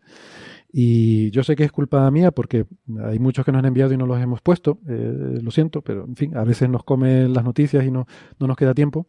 Pero bueno, hoy teníamos un ratito y quiero poner un audio mensaje muy interesante de Miquel Recover, que nos envía por mail este audio. Yo le pido disculpas a Miquel, pero era un poco largo, así que yo me he permitido recortarlo un poquito. He hecho un poco de edición ahí. Espero que no se me enfade, pero bueno, ponemos un mensaje, venga. Buenos días, Héctor, y también saludo al resto de compañeros de Coffee Break. Buenos días. Primero de todo, felicitaros por este gran programa, que nada más que me salta el aviso de que está disponible uno nuevo, lo descargo y lo pongo en el primero del playlist. Muchas gracias, muy bien hecho. Las dos dudas que os quería comentar, una era el tema del fondo cósmico de microondas. Iba a decir Fondo Monetario Internacional. Es el punto donde observacionalmente más atrás podemos ver. El tema es, antes de eso todo estaba fusionado, acoplado, y fue ese momento donde se desacoplaron los fotones, a ver si lo digo bien, los fotones de la materia, y entonces esa es la primera radiación que pudo salir, es la foto que tenemos, que hemos visto muchas veces, ¿no? Más atrás en el tiempo, cuando estaba todo acoplado, es virtualmente imposible que ningún radiotelescopio o ningún instrumento actual o futuro pueda ir más allá. El tema es, no podremos ver más atrás en el tiempo para acercarnos aún más al Big Bang, ¿no? Eso es una duda. Bueno, pues amigo Miquel, estás de suerte porque en condiciones normales, pues esa pregunta te la contestaríamos aquí nosotros, el que estuviera aquí, pero hoy tienes la suerte de que está con nosotros Bea, que es experta en cosmología observacional, y en particular en todo esto del fondo cósmico de microondas. Así que más que decirte yo cualquier sandez, pues casi mejor que una persona que es experta que te conteste la pregunta. Mira. Bueno, pues es una pregunta que podemos responder todos, ¿no? Efectivamente, como dice aquí el oyente, pues el fondo cósmico de microondas es la primera luz del universo, ¿no? Son los fotones que salen de la superficie de último scattering, que se llama precisamente eso, ¿no? Los fotones que se liberan después del momento de la recombinación, que es cuando se combinan, no realmente no se recombinan, sino que es la primera combinación de... Te iba a decir justo eso. Vi en un blog el otro día de un cosmólogo que se quejaba de decir, ¿por qué lo llaman recombinación si no ha habido antes ninguna combinación? O sea, es la primera, la primera combinación. La verdad que no sé por qué se llama recombinación, pero sería interesante. Igual Alberto Rubiño tiene alguna idea. Sí. Pero... Yo creo que es tradición histórica porque es el proceso físico en general. Siempre hablamos de ionización, es cuando un átomo se le arranca los electrones, ¿no? Y llamamos recombinación al proceso en el cual un átomo, digamos que coge un electrón y se convierte en un átomo, ¿no? Un ion coge un electrón y se convierte en un átomo. Es porque nuestra mentalidad es de que la materia, su estado normal es neutro. Uh-huh. Si está ionizada es porque se ha ionizado, entonces al volver a ser neutro es porque se ha recombinado, ¿no? Entonces a ese proceso lo llamamos recombinación y seguramente por eso aquí se le llama así. Sí, posiblemente sea una herencia astrofísica, ¿no? Meramente... Sí. Bueno, física general diría yo, ¿no? Porque... Sí, sí, exacto. Pues efectivamente eso. La primera luz del universo se forma justo cuando los fotones pues se liberan tras la formación de los primeros núcleos, ¿no? Él lo dice bien, ¿no? Sí, lo dice correctamente. Correcto, cuando se desacopla la luz de la radiación, de la materia. Y nos pregunta si podríamos ver de alguna manera justo el momento en que los fotones no son libres, en definitiva, no pueden viajar hasta nosotros. Pues la respuesta... Espera, si quieres, antes de ir a eso, vamos a explicar esto un poco más, porque yo no sé si los oyentes conocen bien de dónde viene el fondo de microondas y esto, ¿no? Que quizás podemos explicar, que ya lo hemos hecho en otros programas, pero esos primeros 380.000 años del universo, que esta recombinación ocurre a los 380.000 años, ¿no? Después del Big Bang. Durante esos primeros 380.000 años, pues el universo es un plasma caliente, ¿no? Sí. Y entonces... O sea, desde el origen del universo, pues el universo pasa por varias etapas. Antes estábamos comentándonos la aniquilación, luego pasa por una época de dominación de la radiación... Luego por la época de dominación de la materia y ahora por la época de la dominación de la energía oscura, ¿no? Digamos que son la clasificación que solemos hacer en cosmología. Antes de la formación del fondo cósmico de microondas, lo que teníamos era un plasma donde convivían por un parte los núcleos, los iones positivos, ¿no? Los electrones y los fotones, ¿no? Y entonces, pues ahí. Básicamente protones y electrones, ¿no? Sí. Era casi todo. Protones, electrones y fotones. Exacto. Ahí. Y básicamente lo que sucedía es que los electrones y los fotones, pues, interaccionaban, ¿no? Entonces, por eso, digamos que la radiación y la materia, se suele decir así, estaban acopladas, ¿no? Pues los fotones chocaban muy frecuentemente con los electrones. Sí. Recorrían muy poquita distancia, enseguida chocaban con un electrón. y entonces se estaban continuamente golpeando, entonces se distribuyen la energía entre ellos, ¿no? Uh-huh. Efectivamente, el universo en esa etapa era opaco para nosotros, porque los fotones no eran libres, ¿no? Entonces, pues eso, conforme el universo se va expandiendo, la temperatura va cayendo, lo que propicia la formación de los primeros átomos, ¿no? La recombinación de electrones y protones, y por tanto la formación del fondo cósmico microondas. ¿Se puede ver más allá? Pues o sea, no podemos tener un telescopio apuntando a momentos antes de la formación del fondo cósmico de microondas. Lo que sí tenemos una herramienta interesante que también la proporciona el fondo cósmico de microondas. Siempre hablamos de la anisotropía del fondo, pero hay otra cosa que está por explorar todavía, que es su distribución de cuerpos negros. O sea, como sabemos, el fondo cósmico de microondas es el cuerpo negro más perfecto que se ha medido en la naturaleza hasta ahora. O sea, ni siquiera en laboratorio no se ha medido un cuerpo negro con esa precisión, ese nivel de precisión como el de el fondo de microondas, ¿no? Exacto. Bueno, quizás puedo aclarar que cuerpo negro, es que lo estuvimos diciendo al principio del programa, cuerpo negro es la forma en la que emite radiación un objeto que está caliente. Normalmente los cuerpos que vemos emiten luz, reflejan luz del sol, de la bombilla, los vemos porque reflejan luz, pero también emiten su propia luz por estar calientes. Normalmente las temperaturas cotidianas emiten el infrarrojo. Sí, Alberto. Si me permites, nada, solo o sea, lo que has dicho está todo perfecto, pero a mí siempre me gusta remarcar por qué se le llama cuerpo negro a una cosa que está emitiendo, porque parece como contradictorio, ¿no? Debería llamarse cuerpo brillante o algo por el estilo. La razón de que se le llame cuerpo negro es que la definición de un cuerpo negro es un objeto que absorbe toda la radiación que le llega, por lo tanto es negro, y que luego la reemite tras haberla procesado térmicamente. Por lo tanto, todo lo que emite tiene que ver con la temperatura a la que está y con procesos térmicos en su interior, y toda la radiación que le llega, él la convierte en radiación térmica. Y eso es lo que define un cuerpo negro, por eso se llama negro. Claro.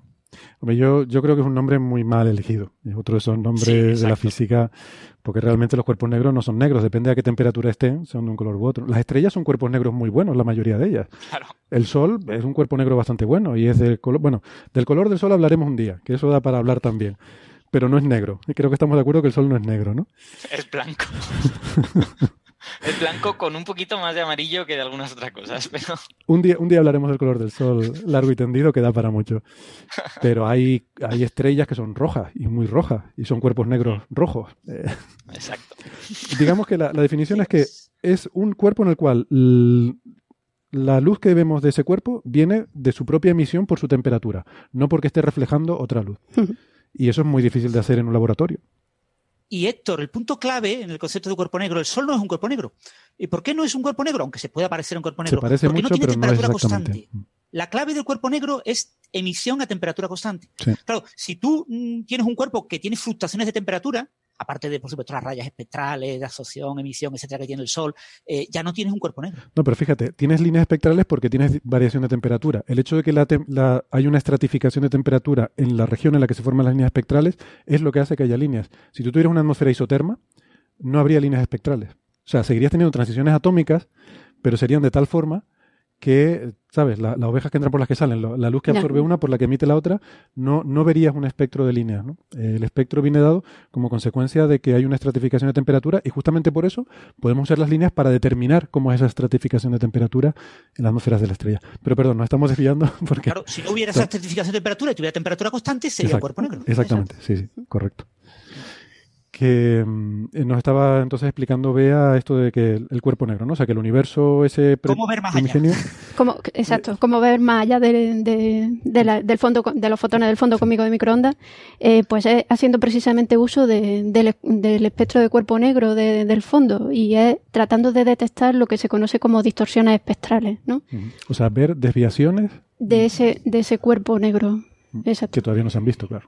Todavía no se han visto porque hemos dicho que es el cuerpo negro más perfecto de la naturaleza, es decir, que las sensibilidades que se requieren para detectar, ya no estamos hablando si las anisotropías son de una parte en 100.000 grados Kelvin, pues aquí ya son del orden de 10 a la menos 7, 10 a la menos 9 grados Kelvin. 10 a la menos 7 a 10 a la menos 9. O sea, una milmillonésima de grados lo que estamos aspirando a medir. Y esas distorsiones espectrales, pues, de alguna manera recogen la historia térmica del universo.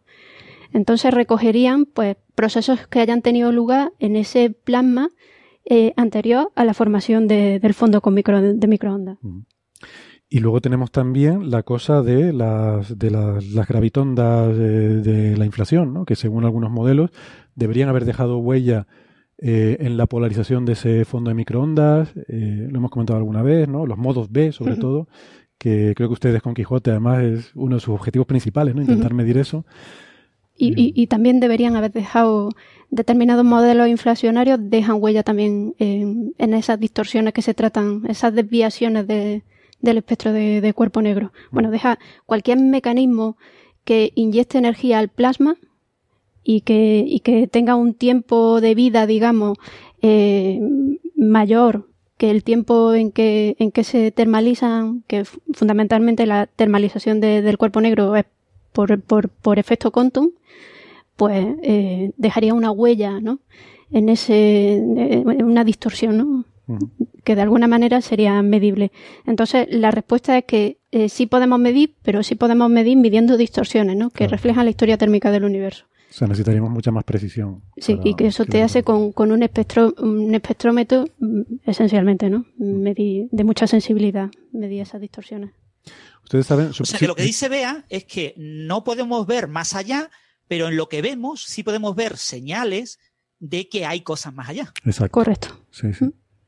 ¿Saben por qué? También podemos ver el fondo cósmico de neutrinos. Exacto. También. Cuando tengamos detectores de neutrinos con suficiente resolución. Y podemos ver muchas cosas más allá. Pero con luz, lo que podemos ver es el fondo cósmico de microondas y detalles que nos informen de lo que hay más allá.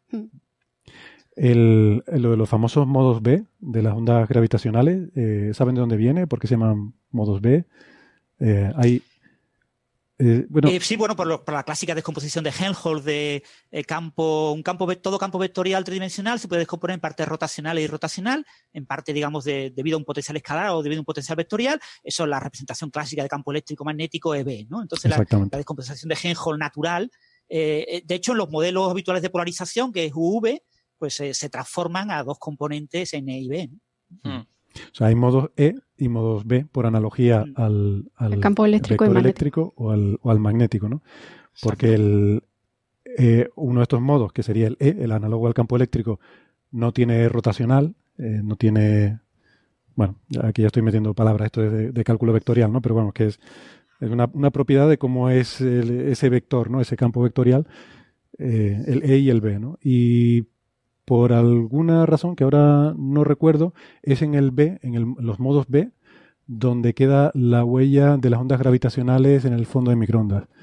Creo que es porque son cuadrupolos, es posible. O sea, los modos B son modos con patrones circulares y como las ondas gravitacionales son cuadrupolos, yo creo que afectan a este tipo de patrones, pero no estoy seguro. Y además, es algo que leí hace tiempo. Y además es que la radiación de fondo está polarizada por el scattering Thomson, que solo produce modo C. O sea, los modos B tienen que producirlo, pues, otro tipo de mecanismo, inflación, que deja huella de ondas gravitacionales. O sea, la inflación también produciría modos E, pero están enterrados por los que produce el scattering Thomson de los electrones. Vale. También hay una cosa que puedo añadir a todo esto, que es que a la pregunta de nuestro oyente también todo depende de lo que tú consideres ver, ¿no? ¿A qué cosa llamas ver? Porque el fondo de neutrinos, pues no, verlo no lo vemos, pero lo detectaremos quizá en algún momento con detectores, las ondas gravitacionales pues tampoco, pero tal.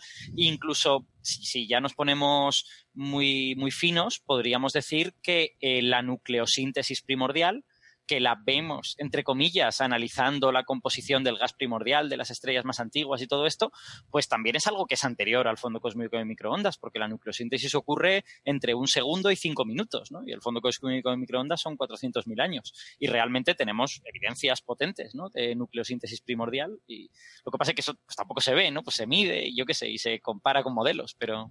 Sí, claro, tampoco vemos las microondas. Yo creo que yo entiendo que Miquel cuando dice ver se refiere a tener observación empírica de algo, ¿no? Porque luego hay una parte de la pregunta que corté en la que preguntaba por la posibilidad de que teóricamente se pueda seguir extrapolando hacia atrás, que eso por supuesto que sí lo podemos hacer. Con nuestras teorías podemos ir bastante más atrás. Incluso, lo que pasa es que, claro, él hablaba de cuando llegas a ese régimen incierto en el que la mecánica cuántica y la relatividad juegan al mismo tiempo y no tenemos una teoría para eso, pero eso ya sería en fracciones de 10 a la menos 30 segundos. Lo que pasa es que, claro, antes de llegar ahí, yo creo que está la duda de si el modelo estándar, según vamos yendo a energías más altas, yendo hacia atrás en la vida del universo, si nuestras teorías de física de partículas, si el modelo estándar, hasta qué energías lo podemos llevar, ¿no? Porque hombre, sabemos que no es perfecto. No sabemos si en algún momento habrá gran unificación o si habrá qué. Sí. Se me acaba de ocurrir otra cosa más antigua todavía, un poco relacionada con esto que tú has dicho, que es cuando en el cálculo que hicieron a principios de los 80 Mujanoff y Hawking, en el que ellos decían que se podían producir inhomogeneidades en el fondo cósmico debido a efectos del vacío de un cierto campo muy antiguo al principio del universo, y luego se ve que esas inhomogeneidades, cuando se encuentran en el 92 en el fondo cósmico, coinciden con este cálculo. Eso nos estaría remontando a un universo anterior a la inflación, en cierta manera. Y eso se puede hacer aunque tú no tengas ni idea de qué física hay en ese tiempo y no sabes si el modelo estándar hay que añadirle cosas o tal, si el universo es suficientemente sencillo. Lo que suponen esos cálculos de las inhomogeneidades primordiales es, mira, aquel universo es un universo muy, muy sencillo en el que básicamente tenemos algún campo que probablemente sea el inflatón o lo que quiera que sea el inflatón y analizamos su vacío. Y eso es tan sencillo que con tal de que esto sea medio verdad nos sirve para hacer este cálculo. Uh-huh. Y bueno, y ese cálculo coincide con lo que observamos en el fondo cósmico de microondas. O sea que de alguna manera ese cálculo nos permite remontarnos mucho, aunque no nos dé muchos detalles, ¿no? Porque necesitamos que el universo sea muy simple para que el cálculo pueda funcionar. Claro. Bien, pues... Sí, ¿te ibas a decir algo, Francis? Sí, no, que los modos B, cuando los podamos detectar probablemente en la década próxima, dentro de 5 o 10 años... nos informarán sobre el estado del universo en la época inflacionaria. Un par de ellos. Un par de ellos. Veas más optimista, ¿eh? Dice que un par de ellos. Con Quijote. Con Quijote. Bueno, tú piensas en un R muy grande. Probablemente R esté por debajo del 1%, del 0.01. Sí, entonces pensar en R de 0.05 para arriba ahora mismo se sostiene difícilmente. Pero bueno, si tú eres de las que eres optimista, quizás Quijote vea algo. Bueno. En cualquier caso, los modos B acabarán siendo observados probablemente por satélites específicos que se lancen al espacio, probablemente por la Agencia Espacial Europea, y bueno, veremos una señal o por clara Quijote. No, de la inflación cósmica, prácticamente del momento primordial. No nos hago en la fiesta. Que no nos hago en la fiesta, estamos aquí con la banderita de Quijote. Lo confirmarán los satélites de la ESA, efectivamente, pero... Bueno, que hay una segunda parte de la pregunta de Miquel, que si quieren la escuchamos también. Y la otra pregunta, lleváis muchos días, o sea, desde hace bastante tiempo, hablando de los agujeros negros primordiales, que se formaron justo después del Big Bang. Entonces, la duda que me surge, ¿surgieron estos agujeros negros antes del amanecer cósmico o post-amanecer cósmico? Porque si surgieron antes del amanecer cósmico, entiendo que fueron agujeros negros que colapsaron directamente al agujero negro, pero eso es posible que, digamos, una concentración de masa colapse directamente a agujero negro. Bueno, espero que sean preguntas interesantes y nada, que un saludo para todos.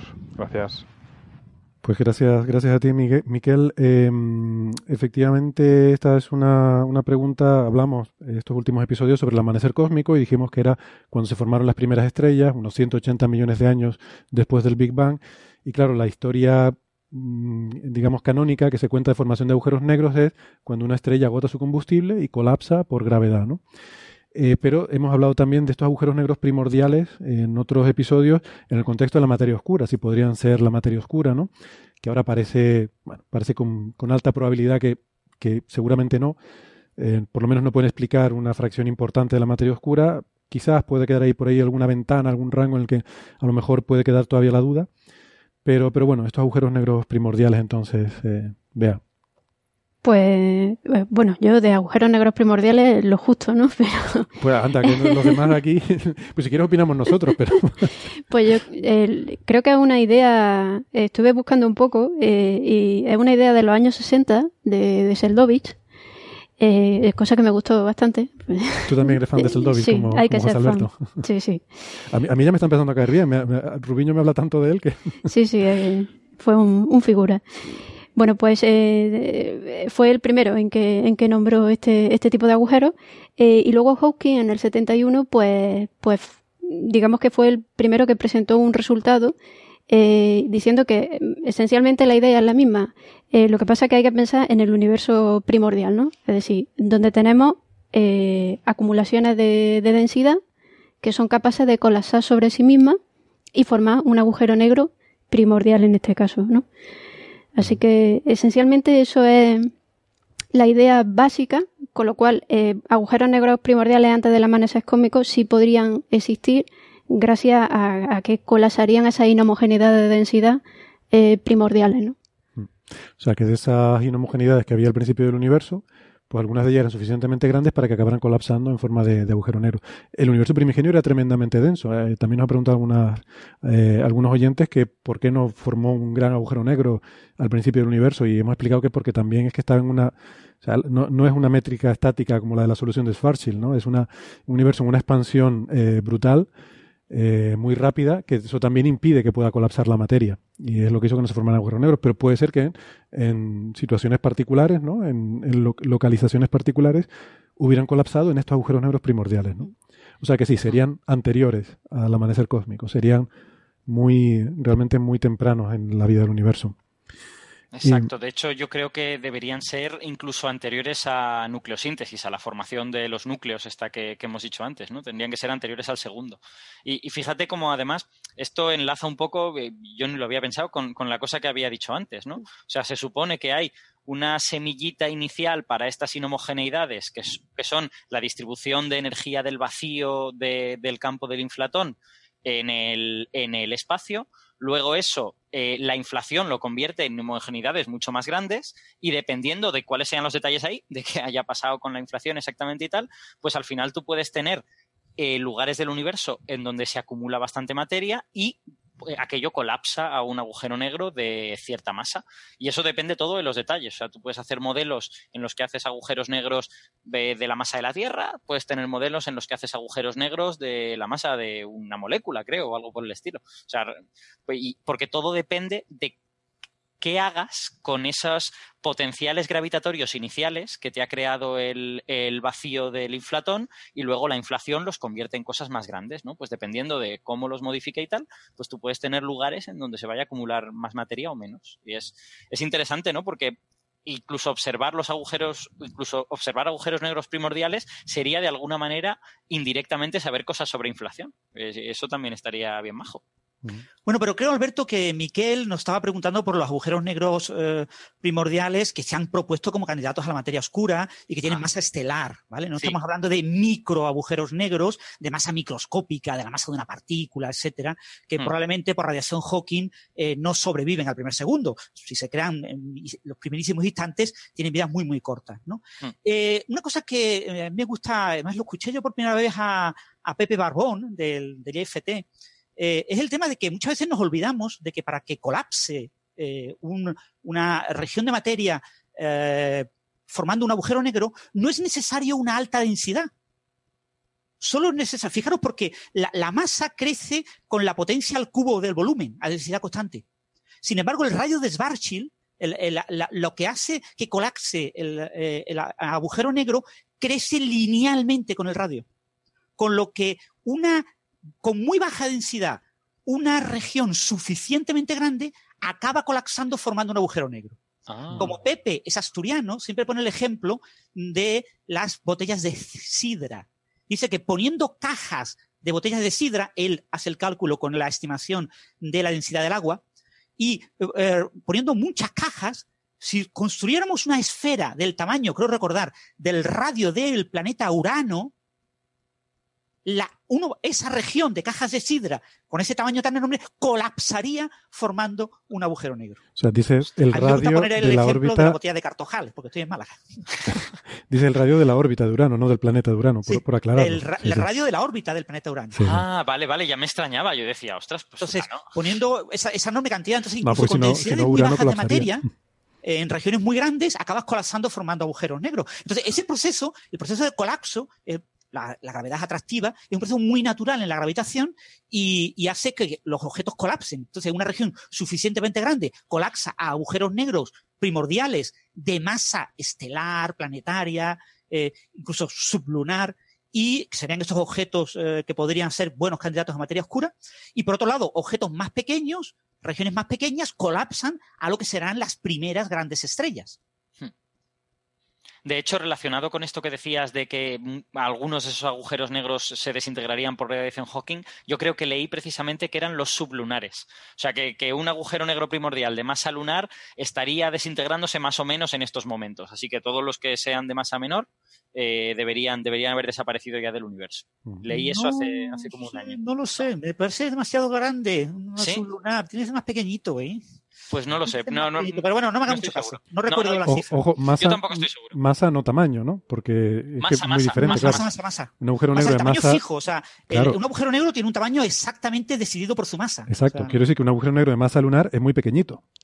Sí, o sea, pequeñito, claro. Sí. Mientras que de radio lunar sería mucho más grande. Sí, sí, por eso rondará el milímetro o así. Algo así, sí. Bueno, pues muy bien, gracias a Miquel por esta pregunta. Insisto, les invitamos a que nos sigan enviando mensajes, que igual si podemos pondremos alguno de vez en cuando.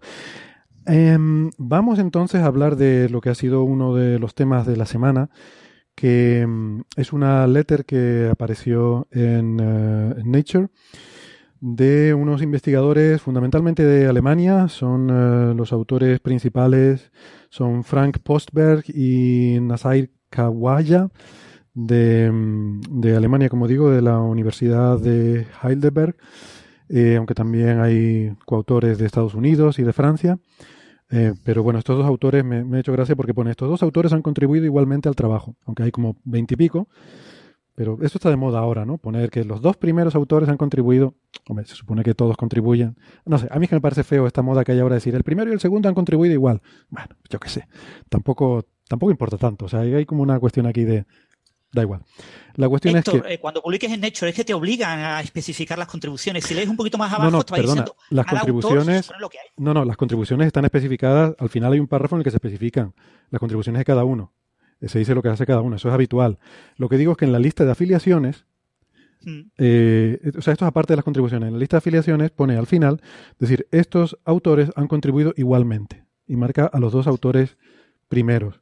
No se dice lo que han hecho. O sea, decir lo que han hecho pero es eso importante. Es cuando tú solo puedes poner un corresponding author. Entonces, sí. Si solo puedes poner uno, pones que los dos han contribuido por igual, porque ambos serían corresponding author, ¿no? Ya, pero si hay un artículo de 7 autores y los 7 han contribuido por igual, no sé, es que da como un poco la impresión de que el trabajo lo han hecho estos dos y los otros 20 no han hecho nada. No sé, que a lo mejor es así, pero me parece feo poner estas cosas. Yo no digo nada, pero no. Que es una cosa que se está leyendo ahora mucho en muchas revistas y que se está considerando relevante, sobre todo para temas de currículum de gente joven.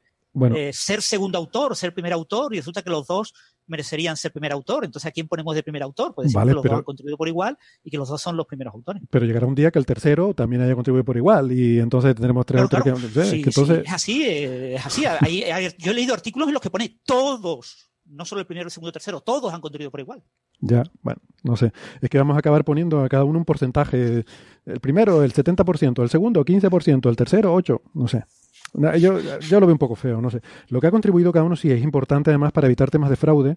Esto se empezó a poner a raíz de que aparecieron artículos, yo qué sé, como esto. Había uno, ¿cómo se llama? Este que era famoso en los laboratorios Bell, que publicaba 2 Science cada año, y luego se descubrió que incluso copiaba textos literales de un paper en el siguiente y metía figuras que no. Y claro, luego los coautores decían, yo no sabía nada, es que el trabajo lo hacía todo él.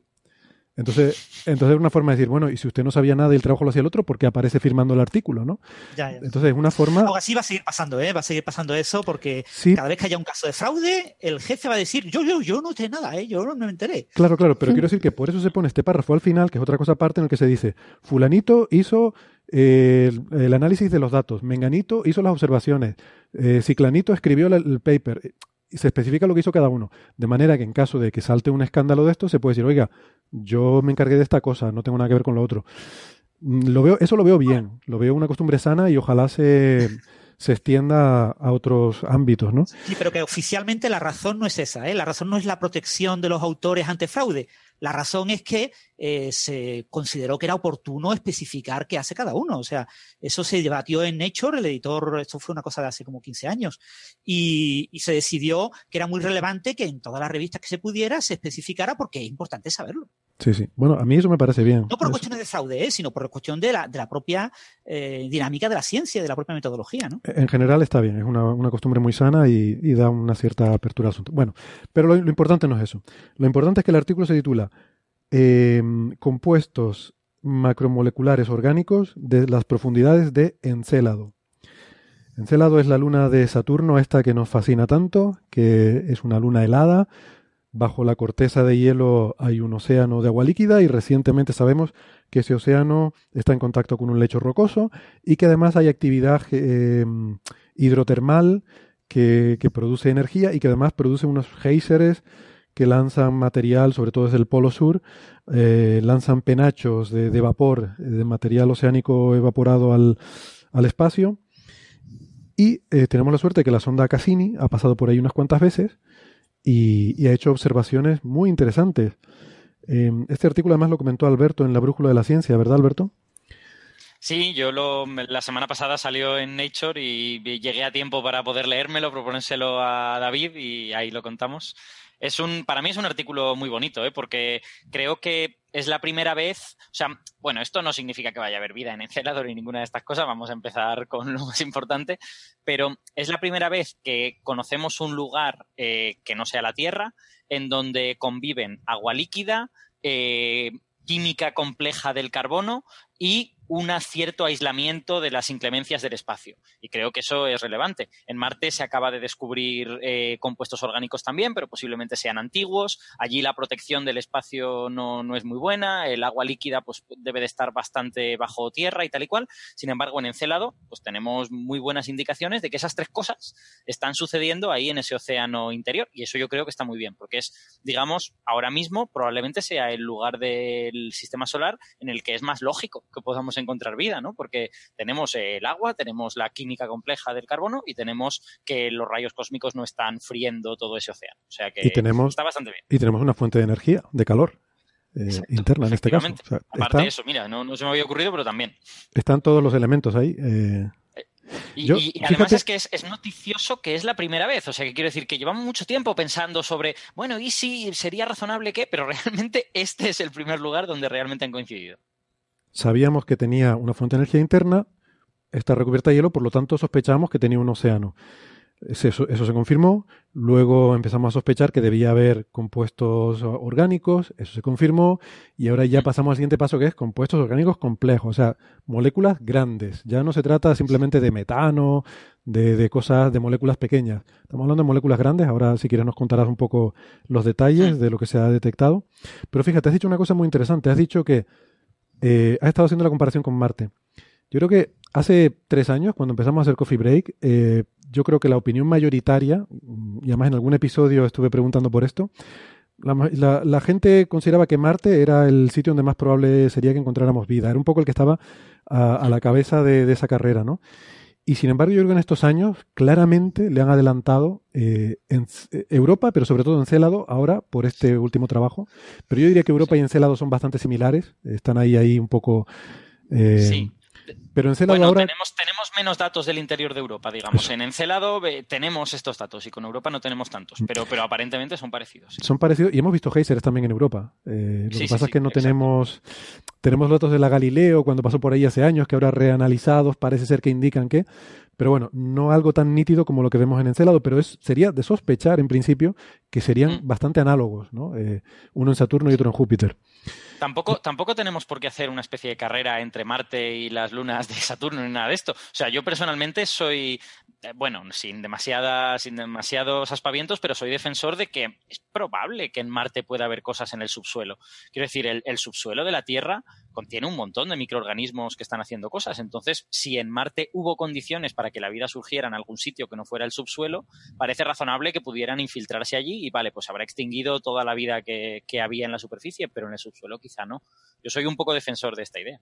Sí, de hecho, Héctor, si me permites un pequeño comentario, en la Universidad Internacional Méndez Pelayo ha habido un curso sobre biomarcadores, sobre gente del Centro de Astrobiología de Madrid, y prácticamente los 4 conferenciantes del curso han afirmado que casi con toda seguridad hay vida en Marte.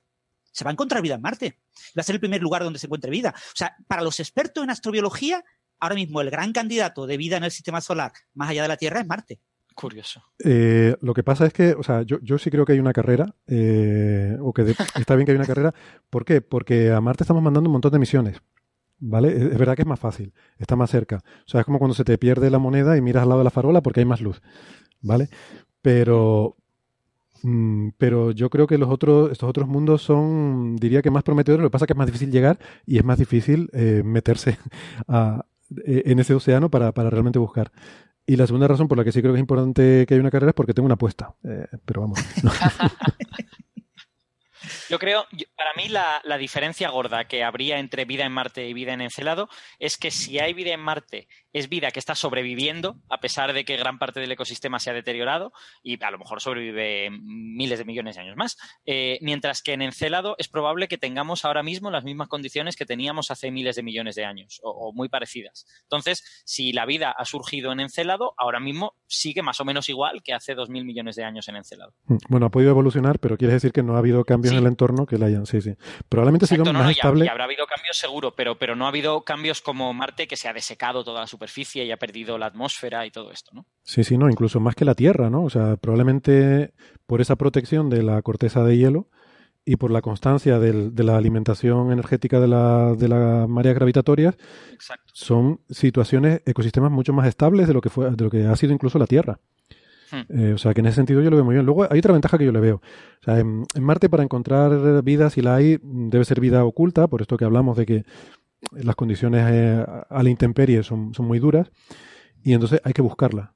Además, el agua interior probablemente esté en forma de hielo. O sea, tienen que ser, como dice Alberto, bichos que están ahí sobreviviendo malamente y va a ser difícil de encontrarlos. Mientras que yo sospecho que si hay vida en Encélado y en Europa, estará repartida por todo el océano. Entonces bastará con pinchar allí, meterte en el océano y donde quiera que mires encontrarás algo.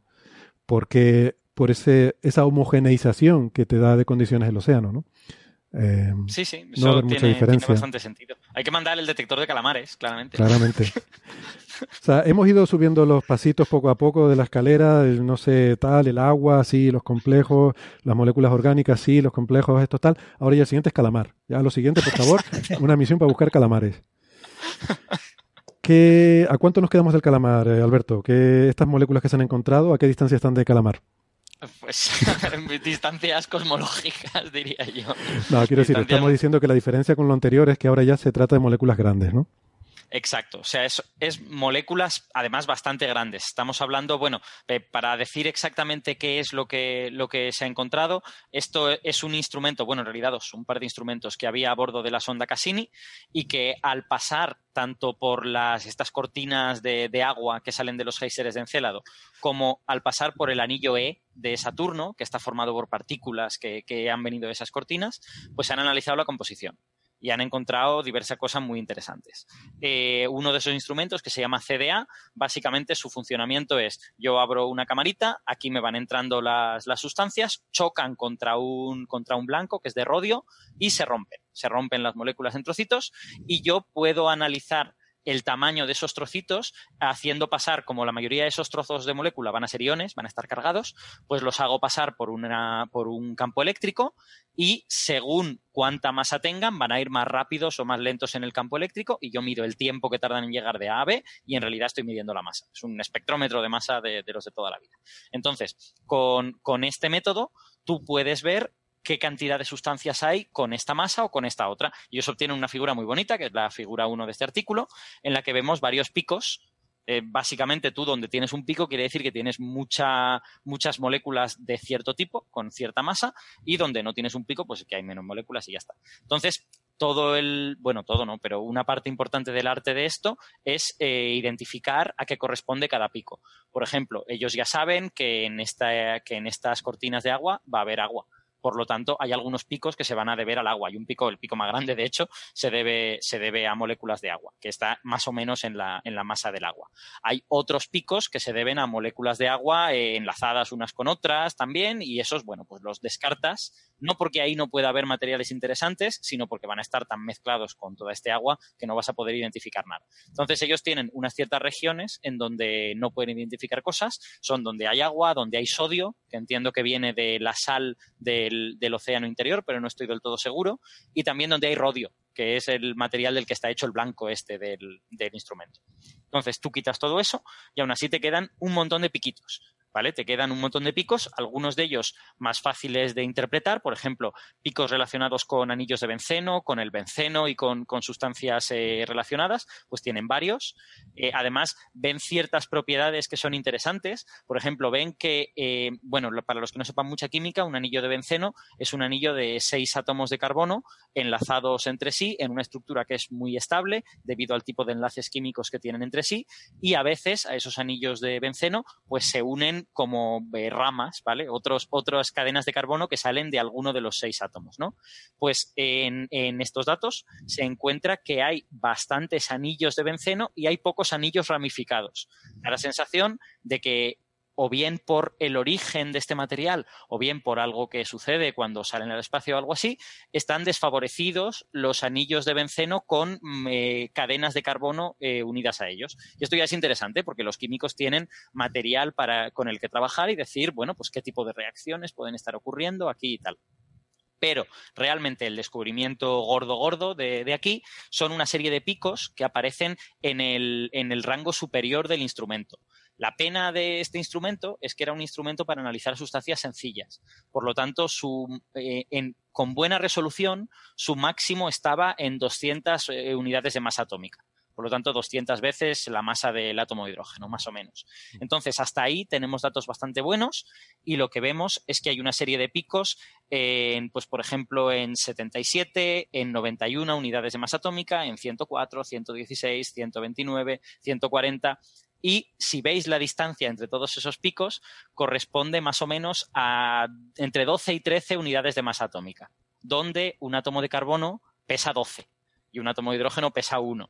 Entonces, lo que te está diciendo es que esos picos se corresponden a sustancias orgánicas que básicamente se diferencian entre sí en que cada pico superior tiene un átomo de carbono y un átomo de hidrógeno más. O a lo mejor solo un átomo de carbono o a lo mejor un carbono y un hidrógeno. Esto es muy interesante porque los que sepan de química orgánica saben que cuando tú coges un compuesto del carbono y le añades otro carbono más, normalmente viene con 2 hidrógenos. No viene con 1, es un CH2. Entonces, el hecho de que de media sea un átomo de carbono más o un átomo de carbono y un hidrógeno te dice que además no son compuestos saturados, sino que son compuestos insaturados que tienen una química un poco más compleja y más interesante.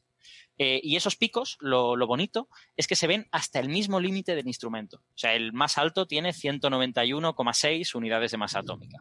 Y esto nos hace pensar que probablemente haya más, simplemente el instrumento llegaba hasta 200 y no podía verlos, ¿no? Claro. Entonces, da la sensación de que lo que estamos viendo no son las moléculas originales, sino estamos viendo el resultado de que al chocar con este blanco de rodio se rompen en trocitos y tú ves los trocitos más pequeños de esas moléculas. Y conservan cierta información, como por ejemplo que no son sustancias saturadas, sino que son sustancias insaturadas.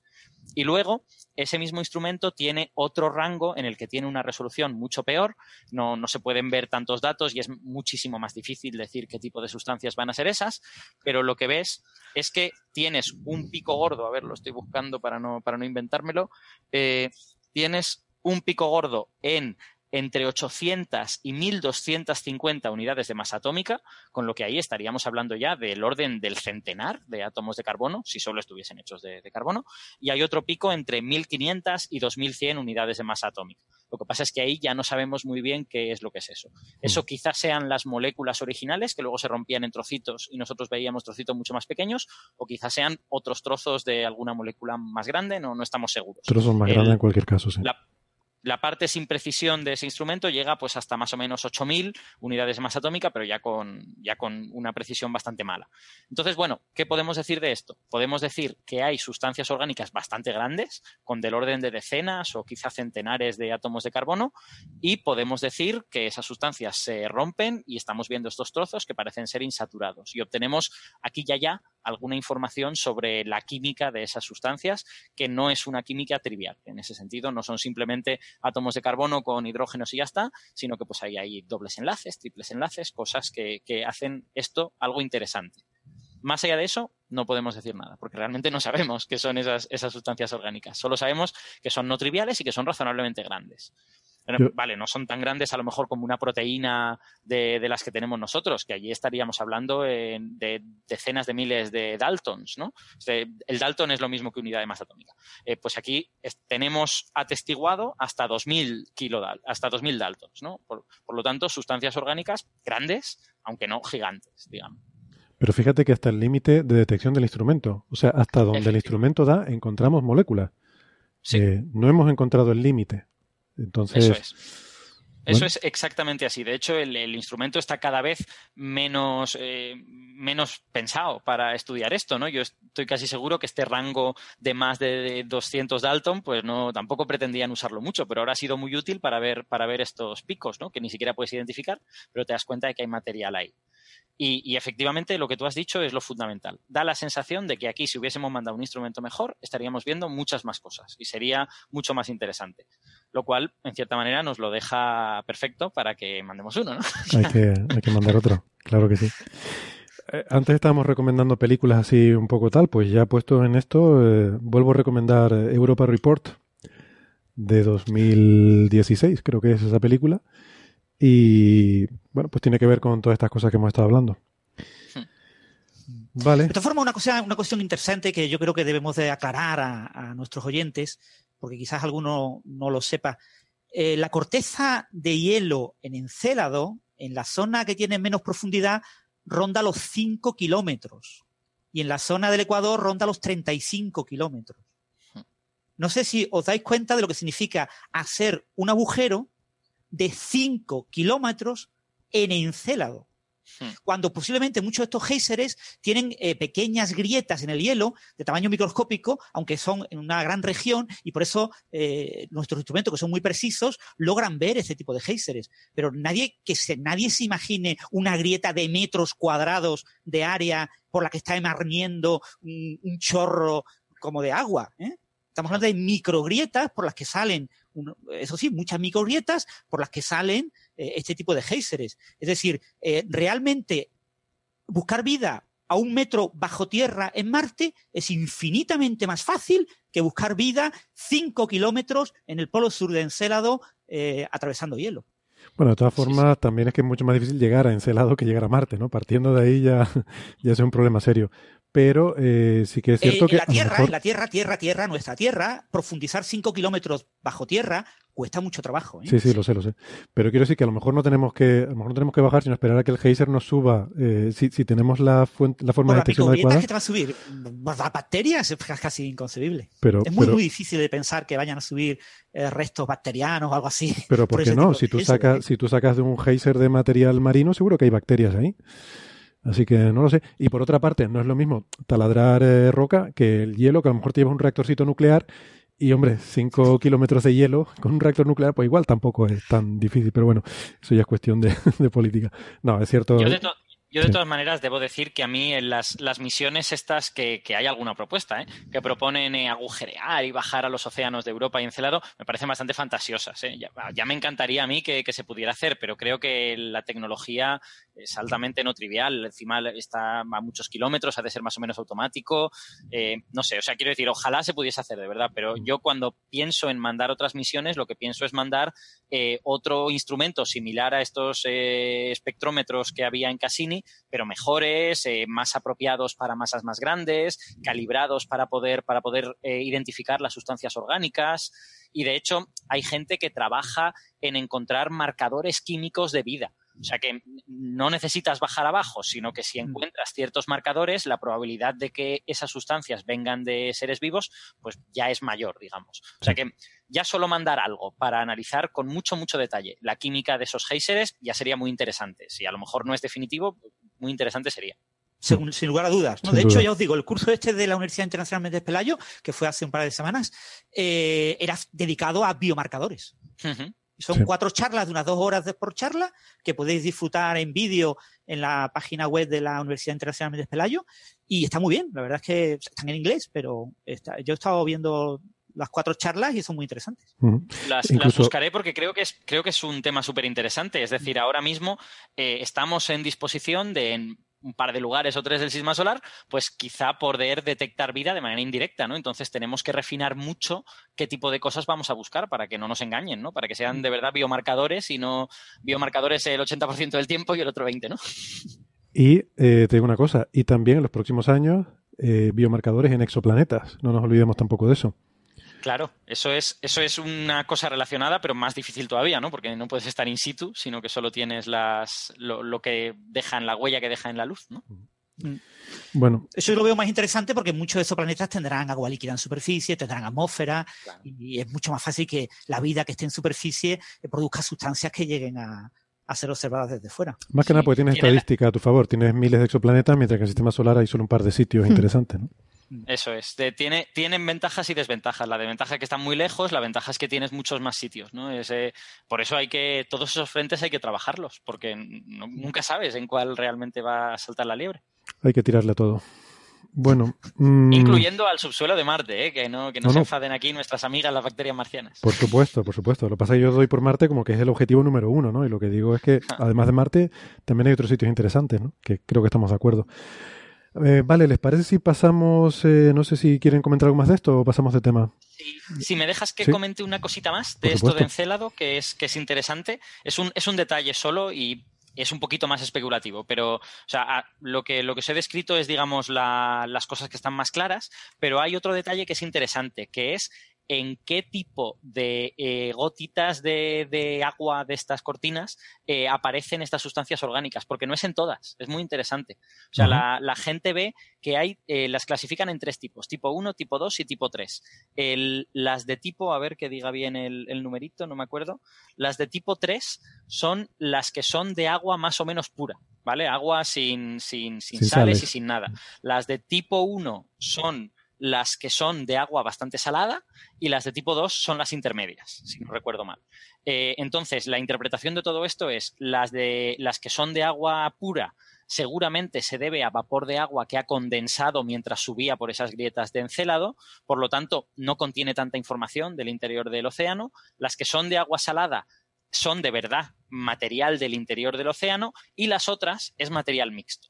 Y resulta que estas sustancias orgánicas complejas aparecen solo en las intermedias. No te aparecen en las de agua pura ni en las de agua con más concentraciones de sal. Te aparecen en las intermedias.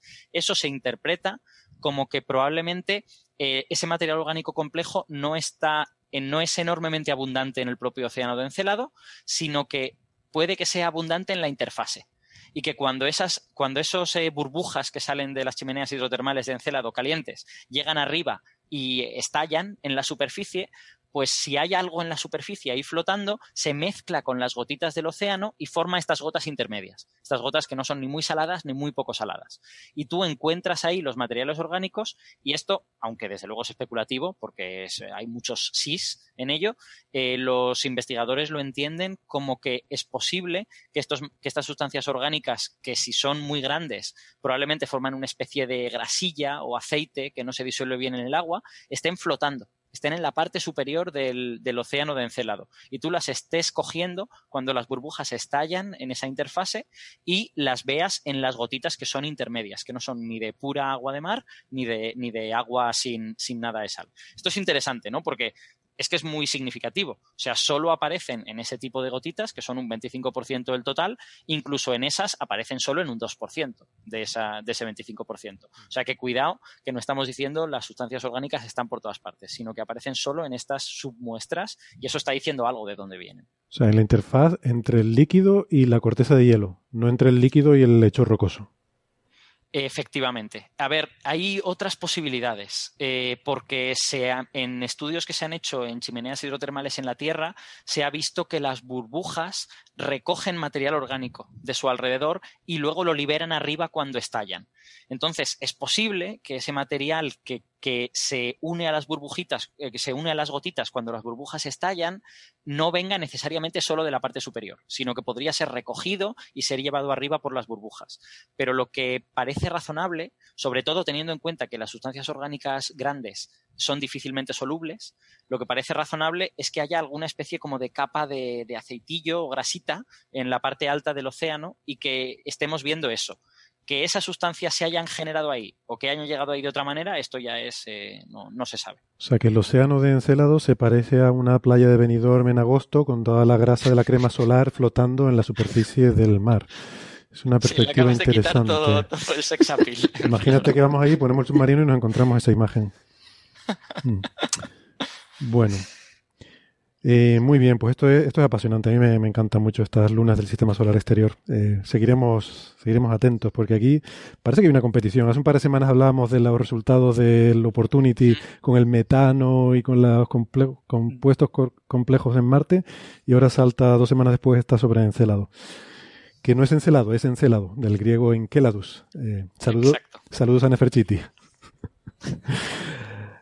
Bueno, si les parece, muy brevemente podemos comentar el último episodio en la polémica sobre la galaxia sin materia oscura, que no sé si lo han visto, pero hubo una respuesta de Pieter van Dokkum, que es el autor del paper original, el paper en Nature, diciendo que hay una galaxia sin materia oscura. Luego nuestro compañero Nacho Trujillo y muchos otros colegas escribieron un artículo, no en Nature, sino en Monthly Notices of the Royal Monthly, que dice Bea. Monthly. ¿Cómo es? Monthly. Pues un artículo para Monthly diciendo que habían calculado mal la distancia, que no está a 20 megaparsecs, sino que está a 13, y entonces ya se convierte en una galaxia normal. Y entonces Van Dokkum acaba de publicar en su blog hace unos días una respuesta, ¿no? A mí me encanta el nombre Van Dokkum. Yo me encantaría llamarme Van Dokkum. Si me llamara Van Dokkum, nombre como de villano, ¿no? De cómic o algo por el estilo. El Doctor Van Dokkum. El Doctor Van Dokkum. Me encantaría ser el Doctor Van Dokkum y vivir en Transilvania. O un duque. ¿Saben si en Rumanía hay nobleza? ¿Hay aristocracia en Rumanía? ¿Podría ser el Duque Van Dokkum? Bueno. Debe de haberla, ¿eh? Debe de haberla. Sí, ¿no? Yo no tengo... Bueno. De todas maneras, la relación de Van algo, que es un apellido holandés, con Rumanía, yo creo que es solo a través de Van Helsing, ¿no? Del cazador de vampiros. No, es que me suena... La verdad es que no sé por qué, pero me suena a nombre de... Bueno, no lo sé. Vamos a la polémica. Resulta que en su blog... tiene un blog en el que, pues, en fin, habla de su trabajo, de su investigación y tal. Y entonces pone aquí... Dice, material suplementario sobre NGC 1052DF2, que es esta galaxia tan extraña. Entonces, bueno, aquí dice que pone esta entrada, ¿no? En la que dice, bueno, esta galaxia fue descubierta, tal. Y dice, y nosotros publicamos 2 artículos, uno en Nature, sobre que es una galaxia con muy poquita materia oscura, y otro en APJ Letters, APJ es el Astrophysical Journal, sobre los... cúmulos globulares inusuales de esta galaxia. Les recuerdo a los oyentes que los cúmulos globulares son como unas bolitas de estrellas que van muy juntas, que suelen estar orbitando como satélites alrededor de las galaxias, y son muy útiles porque esos cúmulos globulares, viendo cómo es su órbita, puedes hacerte una idea de cuál es la masa de la galaxia. Y es la clave en todo esto, porque viendo la órbita de los cúmulos globulares, sacas la masa de la galaxia, la comparas con la masa en materia visible, en estrellas y demás, y a ellos les salía que la masa visible es prácticamente igual que la masa total de la galaxia, con lo cual no hay materia oscura. Cuando lo normal es que la masa visible sea solo la cuarta parte de la masa de la galaxia, quiere decir que las otras tres cuartas partes son materia oscura. Eso es lo que vemos en todas las demás galaxias. En esta no, y entonces por eso publicaron estos dos papers. Insisto, el de Nature diciendo una galaxia sin materia oscura, y en APJ Letters unos cúmulos globulares peculiares. Parece raro que esta galaxia tenga estas peculiaridades, ¿no? Por una parte tiene poca materia oscura, por otra parte sus cúmulos globulares son anómalamente grandes y brillantes. Luego, bueno, pues una serie de gente, incluido, como digo, el primer autor, nuestro compañero Nacho Trujillo, envió a Monthly Notices un artículo diciendo que lo que pasa es que está mal calculada la distancia que usaron Van Dokkum y colaboradores, y que ellos la calculan de 5 formas diferentes, y le sale la mitad de la distancia de forma consistente en esos 5 indicadores. Con lo cual, lo que realmente ocurre es que la galaxia está más cerca de nosotros, por eso los cúmulos globulares ya no son peculiares, simplemente parecían brillantes porque tú pensabas que estaban más lejos, pero si están cerca tienen el brillo normal, y la galaxia, al estar más cerca, pues la masa de estrellas que tiene es mucho menor. Para tener ese mismo brillo estando más cerca, quiere decir que tiene menos estrellas, por lo tanto tienes que tener materia oscura como en cualquier otro hijo vecino galáctico. Entonces lo que dice aquí Van Dokkum es que, dice, bueno, el artículo en Nature generó un intenso interés y también escepticismo, así como un análisis psicológico de los autores. Y pone aquí un enlace, yo no sé si han visto esto del enlace psicológico, yo pinché y lleva a un tuit de un señor que se llama Grumpy Kelson, supongo que Grumpy es un apodo porque Grumpy es como gruñón, y este tweet es muy divertido, hay que reconocer que es gracioso.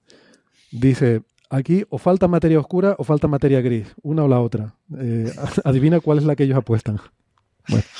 A mí me parece insultar al señor Van Dokkum de manera bastante arbitraria, pero es un insulto gratuito, pero claro, a ver, es internet, es Twitter, ¿qué esperas? O sea, ¿a quién no le han insultado alguna vez en internet? O sea, si no te han insultado alguna vez en internet es que no has estado mucho. Entonces, el que él lo refleje en su blog, ¿no? Y además dice análisis psicológico, no, perdón, en todo caso neuronal. Si dice que te falta materia gris, es un análisis neurológico. Esto es un diagnóstico neurológico, no psicológico. Empecemos por ahí. Y luego dice, de forma más constructiva, hay un artículo en APJ Letters de Martin et al. Donde habla de que no se cree mucho, bueno, lo hice de otra forma, ¿no? Que no se cree mucho las medidas de las velocidades de los cúmulos, y luego un artículo enviado a Monthly Notices, que es el de Trujillo et al., en el que se pregunta por la distancia a la galaxia. Entonces aquí, bueno, da una pequeña respuesta sobre lo de los cúmulos, diciendo que han cogido más datos y le sigue saliendo lo mismo. Y luego dice, la distancia. Dice, comenzamos por examinar lo de la distancia a la galaxia, puesto que esta discusión ha tomado una nueva urgencia a raíz de el reciente preprint en el archive de Trujillo y colaboradores. Dice, bueno, nosotros creemos que la distancia de Trujillo y colaboradores está descartada por el hecho de que no detectamos estrellas en la rama de Gigante Roja, como demuestra esta imagen. Entonces, lo que ellos dicen es que si la galaxia está tan cerca como dicen Nacho y colaboradores, deberíamos ver gigantes rojas y no las vemos, por lo tanto no puede estar tan cerca. Luego dice, entendemos que puede parecer algo, no sé cómo dice, facetious, algo tenue, responder al análisis exhaustivo y cuidadoso del artículo de Trujillo et al. Con una única imagen. Pero esta es la esencia del debate. Y luego más abajo dice que, bueno, que quizás parece como que es más simple argumentar que a lo mejor la galaxia es peculiar porque le faltan gigantes rojas, que decir que es peculiar porque le falta materia oscura y los cúmulos globulares sean raros. Pues sí, yo creo que estoy de acuerdo con eso. Lo de que le falten gigantes rojas es una cosa que es un poco difícil de mirar, porque en realidad no es que le falten. En el artículo de Nacho y tal sí que se ponen, pero él dice que es que las confunden con estrellas de la rama asintótica de gigantes. Esta es una confusión muy común, confundir la rama de gigante roja con la rama asintótica de gigantes, como se demuestra en estas referencias y tal.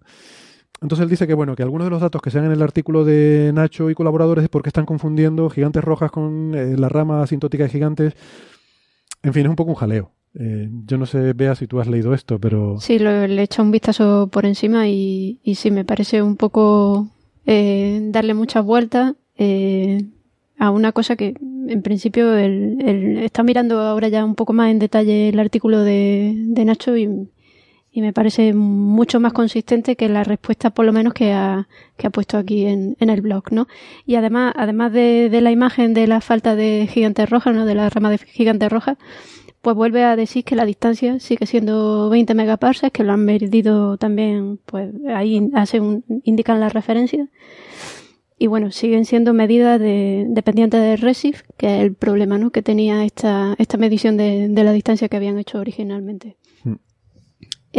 Porque también dice que, claro, que si fuera la distancia que dice Nacho et al, entonces la galaxia tendría que tener una velocidad peculiar con respecto al flujo de Hubble, sí, bastante alta. Es más baja de la que observan, ¿no? La velocidad, sí. Más baja. Sí, más baja. Sí, perdón, más baja, exacto. Pero que se tiene que desviar bastante del flujo de Hubble. Y dice que no hay galaxias que se desvíen tanto en un campo de 500 grados cuadrados. Bueno, pero alguna tendrá que ser la que más se desvíe. Si pillas la que más se desvíe, interpretas mal la distancia y la interpretas como materia oscura, pues ya la hemos liado. Quiero decir que es al revés. Tú puedes coger la galaxia que más se desvía del flujo de Hubble, interpretar mal su distancia y entonces te sale que no tiene materia oscura, ¿no? Además, Nacho utiliza también el mismo método de cálculo de distancia que utilizan ellos. Simplemente, pues parece que ellos hacen una extrapolación a un rango de color donde parece que bueno, pues que esa extrapolación pues no sería muy válida, ¿no? Y ese es el punto que señala Nacho directamente, ¿no? Que hacen una extrapolación que está por ver todavía, ¿no? Claro. Entonces, no sé, es cierto que, bueno, pues es una defensa, pero es lo de, no sé, es lo que parece, ¿no? Si anda como un pato y ¿cómo es? Y hace cuac como un pato, pues no sé, blanco y en botella. Pero me he liado, pero al buen entendedor más que siento volando. La cuestión es que parece más, no sé, parece una explicación más sencilla, decir, la galaxia está más cerca de lo que piensa y es una galaxia normal en cuanto a composición de materia oscura, sus cúmulos globulares en cuanto a tamaño y brillo son cúmulos globulares normales, que decir que no, es que estás confundiendo la rama asintótica con la de gigante roja y además resulta que la galaxia tiene una velocidad peculiar con respecto al flujo de Hubble, algo que sabemos que las galaxias tienen. O sea, que esa relación entre redshift y distancia es una relación estadística, pero tiene una dispersión, una cierta dispersión, ¿no? Bueno. Yo tengo que decir que a mí la respuesta de Van Dokkum por lo menos me parece educada, bien argumentada. O sea, sí, quiero decir, yo creo que esto es un ejemplo de fair play científico, ¿no? En este sentido. Bueno, pues me han dicho una cosa que contradice lo que yo decía y ahora voy a dar mis argumentos, tal. O sea, no sé, la verdad es que me gusta, ¿no? En comparación con otra gente que se queja de que le critican y va pues con ataques al hombre y con cosas de muy mal gusto. A mí esta respuesta de Van Dokkum, estaremos más de acuerdo o menos, pero creo que está bien. Está muy bien el tono, eso lo tenía apuntado también para mencionarlo. Me encanta el tono porque cuando hemos tratado otras veces estas polémicas en blogs, cuando la cosa se sale a la discusión de internet, suele ser muy desagradable. Aquí es súper respetuoso, además dice esto, ¿no? Más constructivamente, el artículo de tal. Dice también por aquí, gracias también a los que lo han criticado. Dice a Nicholas Martin, a Michelle Collins, Sam Fong, Stacy McGaugh, Nacho Trujillo y otros por su interés en el resultado y su análisis crítico. Que así es como progresamos. O sea, la educación es exquisita y eso me gusta, ¿no? Por aquí habla también, ¿no?, de incluso por muchas de las razones, dice, la distancia nos preocupaba desde el principio y por muchas de las razones que pone Nacho en su paper, o sea, incluso en primera persona, dando a entender una cierta familiaridad. Yo estaba hablando con Nacho estos días, me dice que han estado intercambiando mails, o sea, que por lo menos la educación y la cortesía es innegable y es como tendría que ser, creo yo. Exacto, es un poco como siempre debería ser y como a veces no es, ¿no? Se puede discrepar y no pasa nada. Y uno puede, en fin, y a veces puedes publicar una cosa y que esté mal. Es que la ciencia es así. En fin, sobre todo estas cosas que son muy en la frontera, ¿no? O sea, que yo no veo tampoco a esta gente, ¿no? Como dices tú, Alberto, que se ofende y empiezan a insultarse unos a otros y tal. Eso es muy feo. Yo he visto algunas en mi campo y resulta muy desagradable y no lo entiendo. Vas a congresos y ves gente faltando sobre respeto. Todo porque no es nuestro lenguaje, ¿no? O sea, porque yo creo que el lenguaje de la ciencia es el lenguaje de pues, argumentos, te ofrezco este dato, lo interpreto de esta manera, y desde luego no tenemos por qué opinar todos lo mismo, pero criticar a una persona como persona, o sea, decir, no, es que tú dijiste no sé qué en otro congreso, pues ya eso es salsa rosa. Sí, estoy de acuerdo. Además que ¿no has tenido oportunidad de hablar con Nacho sobre el tema? Sí, sí he tenido oportunidad. Pasa que, a ver, me gustaría que Nacho venga un día y nos cuente todo esto vale. bien en detalle, pero como está, pues ya lo expliqué el otro día, que ahora es papá, desde hace poco está muy ocupado con sus nuevas tareas y el poquito tiempo que tiene para trabajar, pues ha estado muy metido en este trabajo y en toda esta discusión. Pues, bueno, en fin, me ha pedido que le disculpe ante los oyentes que lleva tiempo sin venir. Pero vamos, que en algún momento cuando se libere un poco vendrá y lo contará en más detalle. Yo sí que he hablado con él un poco y bueno, pues más o menos lo que hay es lo que ya sabemos. No quiero adelantar nada. ¿Qué vas a decir? Que tampoco hay mucho más que adelantar. Quiero decir que lo que me ha dicho eso, que ha estado en contacto con Van Dokkum, que se han estado intercambiando mails y bueno, y poco más. O sea, pero que está todo bastante ya publicado en papers o en blogs o en tal. Creo que los datos y las opiniones están claras, ¿no? Sí. No, simplemente iba a decir, al hilo de lo que estaba diciendo Alberto, que incluso nosotros mismos a lo largo de nuestra carrera cambiamos de opinión sobre nuestro propio trabajo, o sea que es absurdo sí, claro. Entrar en descalificaciones, ¿no? Sí. Sí. Además hay un tema en particular en el que yo he trabajado y es un tema muy controvertido, que algún día igual lo cuento aquí, sobre cuánto oxígeno hay en el Sol, que resulta que tengo 3 papers en los que doy 3 valores distintos, ¿no? Y además como hay controversia entre 2 de los valores en particular, pues ahí se queda gente que ha venido y se me ha enfadado, ¿no? Y dice, bueno, pero entonces tú, ¿qué es lo que dices que es? ¿Este o este otro? Digo, mira, léete el paper. Yo aquí usé una técnica y me salió esto. Aquí usé esta otra técnica y me salió esto otro. Y es lo que ha salido y honestamente lo publico. O sea, es lo que hay. ¿Qué quieres que te diga? Entonces... Es que hay una frase que debería usarse mucho en ciencia, yo creo que se usa bastante, pero a lo mejor no lo suficiente, que es no lo sé. ¿Sí? Y ya está, pues es que no sé cuánto hay. Entonces hago cosas y trato de averiguarlo y resulta que me dan cosas dispares. Y a veces, lo que pasa cuando haces ciencia, a veces diferentes técnicas te dan diferentes resultados y tienes que ver por qué y a lo mejor no entiendes por qué. Entonces lo publica, oye, hice esto y salió esto. Y mientras tú seas coherente y seas honesto con lo que has sacado, pues ya está. En fin. En realidad lo hago porque, como no sé cuál de los dos es el correcto, pues cuando se sepa, podré decir, yo ya lo dije. Solo te falta publicar 2 o 3 artículos más para tener unos 5 y así descubres mejor la banda de posibles posibilidades. Tengo que muestrearlo más. Pues bueno, estamos a punto de sacar un resultado con esto bastante, que creo que sí que es el que ya me creo yo, por cierto. Y ya lo contaremos aquí un día. Bueno, pues ya, si quieren, voy a contar una cosita muy brevemente, porque realmente no se sabe mucho de esto, lo dije en la introducción, que es que hubo una explosión que no se sabe muy bien lo que es, lo diré brevemente porque no hay mucho más que contar tampoco, que fue detectada con un telescopio en Haleakala, en la isla de Hawái, Maui, que es una de las islas de Hawái. Hay un telescopio robótico que se usa para hacer surveys del cielo entero. Cubre todo el cielo cada noche y se usa sobre todo para buscar lo que se llaman NEOs, ¿no? Objetos cercanos a la Tierra, asteroides peligrosos y tal. Entonces está continuamente haciendo imágenes de todo el cielo y de repente el 17 de junio pues este telescopio, como digo, se llama Atlas, un telescopio de medio metro, no muy grande, descubrió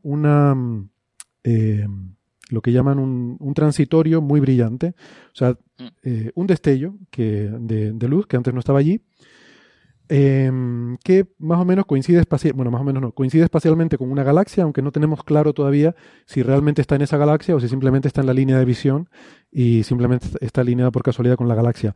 La cuestión es que no se sabe bien lo que es. Es una gran explosión, desde ese destello inicial ha estado decayendo el brillo, y se ha estado monitorizando con muchos telescopios. De hecho, se han contado hasta 35 telescopios profesionales, de observatorios astronómicos profesionales, observando de forma concurrente este evento. y no se sabe muy bien lo que es porque no acaba de cuadrar con ningún fenómeno conocido.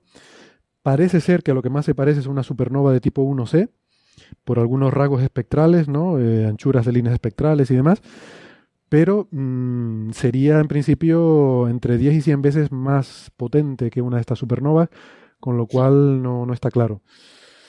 Entonces, bueno, espero que en los próximos programas haya más información y les podamos dar más noticias, pero a día de hoy yo lo que he estado haciendo es buscando coartada, a ver qué estaba haciendo yo ese día para dejar claro que yo no tengo nada que ver.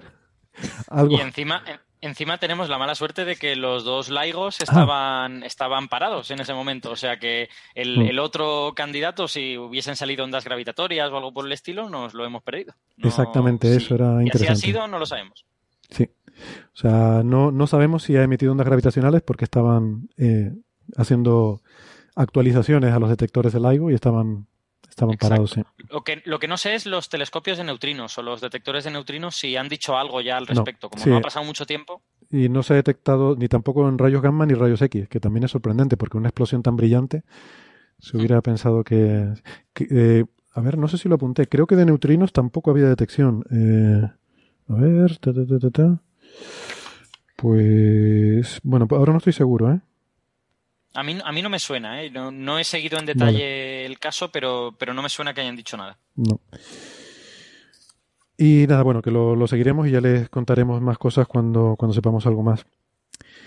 Y por último, Bea nos había enviado un paper que suena muy interesante, de unos investigadores japoneses. Se llama Shohei Saga, el primer autor, de la Universidad de Kioto y otros colegas de otras instituciones en Japón, en los que, bueno, el título es Límites sobre campos magnéticos primordiales a partir de la detección de los experimentos de detección directa del fondo de ondas gravitacionales.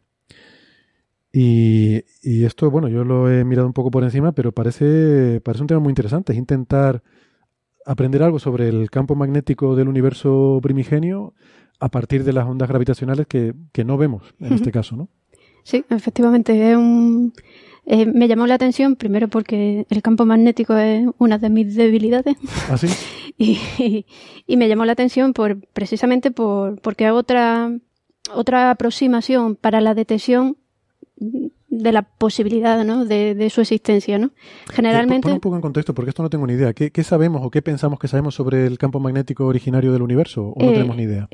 No tenemos ni idea. O sea, en principio, campos magnéticos observamos en galaxias y en cúmulos de galaxias, siempre con una intensidad de campo del orden de unos microgauss.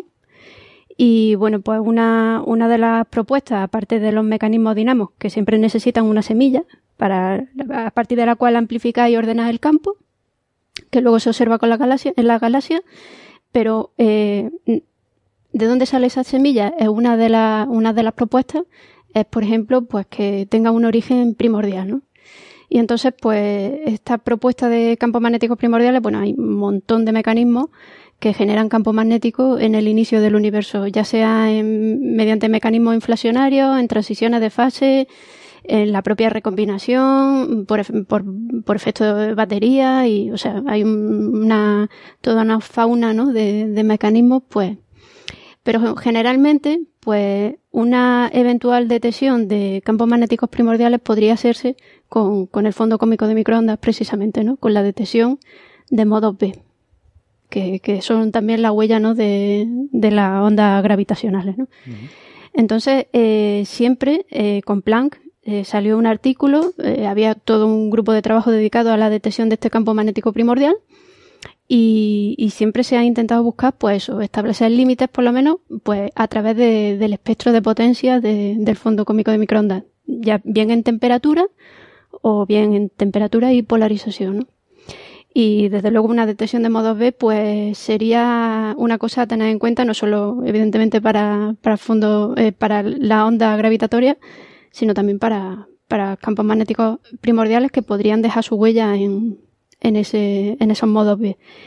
Y este artículo pues es interesante porque propone detectar campos magnéticos utilizando no el fondo cósmico de microondas, sino el fondo estocástico de ondas gravitatorias, ¿no?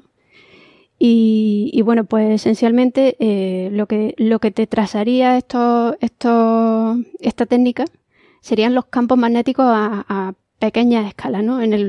Cuando miramos el espectro del fondo cósmico de microondas, sabemos que tenemos grandes escalas, que son bajo multipolo, y pequeñas escalas. Generalmente, cuando queremos detectar campos magnéticos primordiales con el fondo cósmico de microondas, lo buscamos en escalas grandes, escalas o escalas intermedias.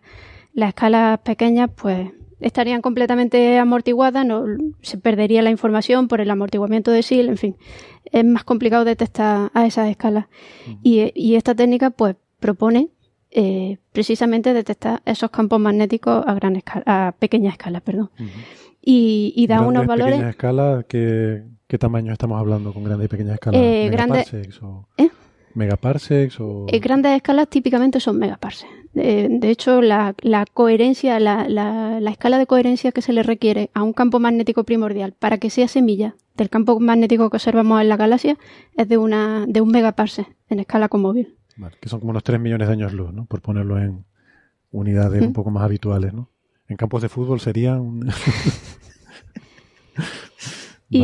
Y bueno, pues básicamente te establece unos límites, ¿no?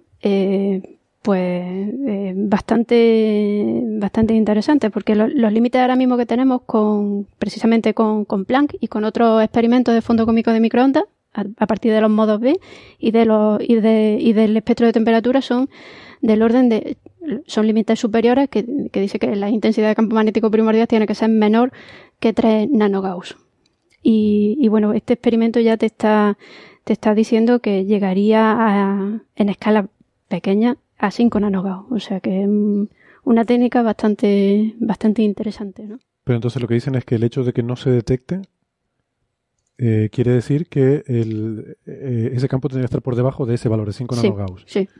La no detección de esos modos B. Sí, tiene que ser. El nanogau es, digamos, la frontera que queremos llegar, porque si no medimos un nanogau, o sea, medida, no una cota, los mecanismos inflacionarios no tendrían, o sea, quedarían completamente desechados, ¿no? Los mecanismos de producción de campo magnético primordial. Vale. O sea, es un tema... Para estar seguro de si lo entiendo bien, lo que se propone hacer aquí es un poco lo contrario a lo de los modos B.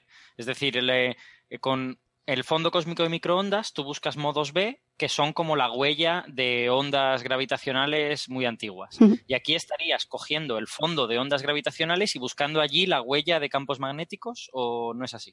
Sí, o sea, es que el campo magnético, si te metes un poco en el detalle, ¿no? De cuando tienes el tensor de energía e impulso, pues formalmente el campo magnético contribuye de la misma forma que contribuye las ondas gravitacionales. Vale. Entonces, lo que tal y como yo entendí el artículo, es utilizar esos experimentos de detección directa para, en vez de detectar las ondas gravitacionales, pues detectar los campos magnéticos primordiales. Vale, pero estaríamos hablando que antes de eso tendríamos que tener sensibilidad suficiente para acceder a ese fondo estocástico de ondas gravitacionales, que ahora mismo no la tenemos, ¿no? Sí, por supuesto. Sí. Vale. Pero que el hecho de no detectarlo nos pone límites. O sea que está bien, porque muchas veces pensamos que el no detectar algo es que no has aprendido, pero no. O sea, que tú midas algo y no encuentres y no detectes nada es información. O sea, la no detección te da información. En este caso, el no detectar esas ondas gravitacionales al nivel de sensibilidad que tenemos nos dice que ese campo magnético de existir no puede ser mayor que ese valor, ¿no? Estos 5 nanogauss en este caso. Bien. Y entonces cuando, si un día encontramos modos B, podemos distinguir qué contribuciones de vida a un campo magnético primigenio o qué partes de vida a ondas gravitacionales, ¿o eso va a ser un cacao todo mezclado y va a ser imposible de sacarlo? Pues en principio sí podríamos, porque tenemos una técnica potente que es la rotación de Faraday.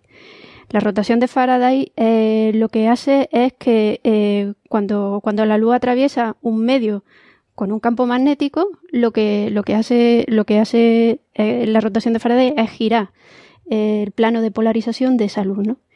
Y ese giro lo usamos mucho en la atmósfera de una estrella, en este caso del Sol, que es lo que más usamos. Cuando la luz se va propagando por un campo magnético, la polarización de la luz cambia. ¿No? Tiene esa rotación Faraday, bueno, hay muchos otros efectos, pero sí. Pues es curioso que al final es lo mismo. La física, encontrar la misma física en ámbitos tan diferentes es muy curioso.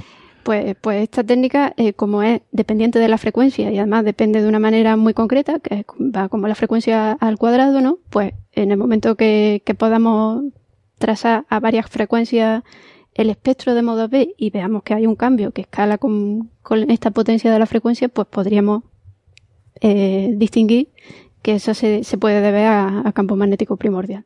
Ajá. Vale, entonces ahora vuelvo a estar liado. Lo siento.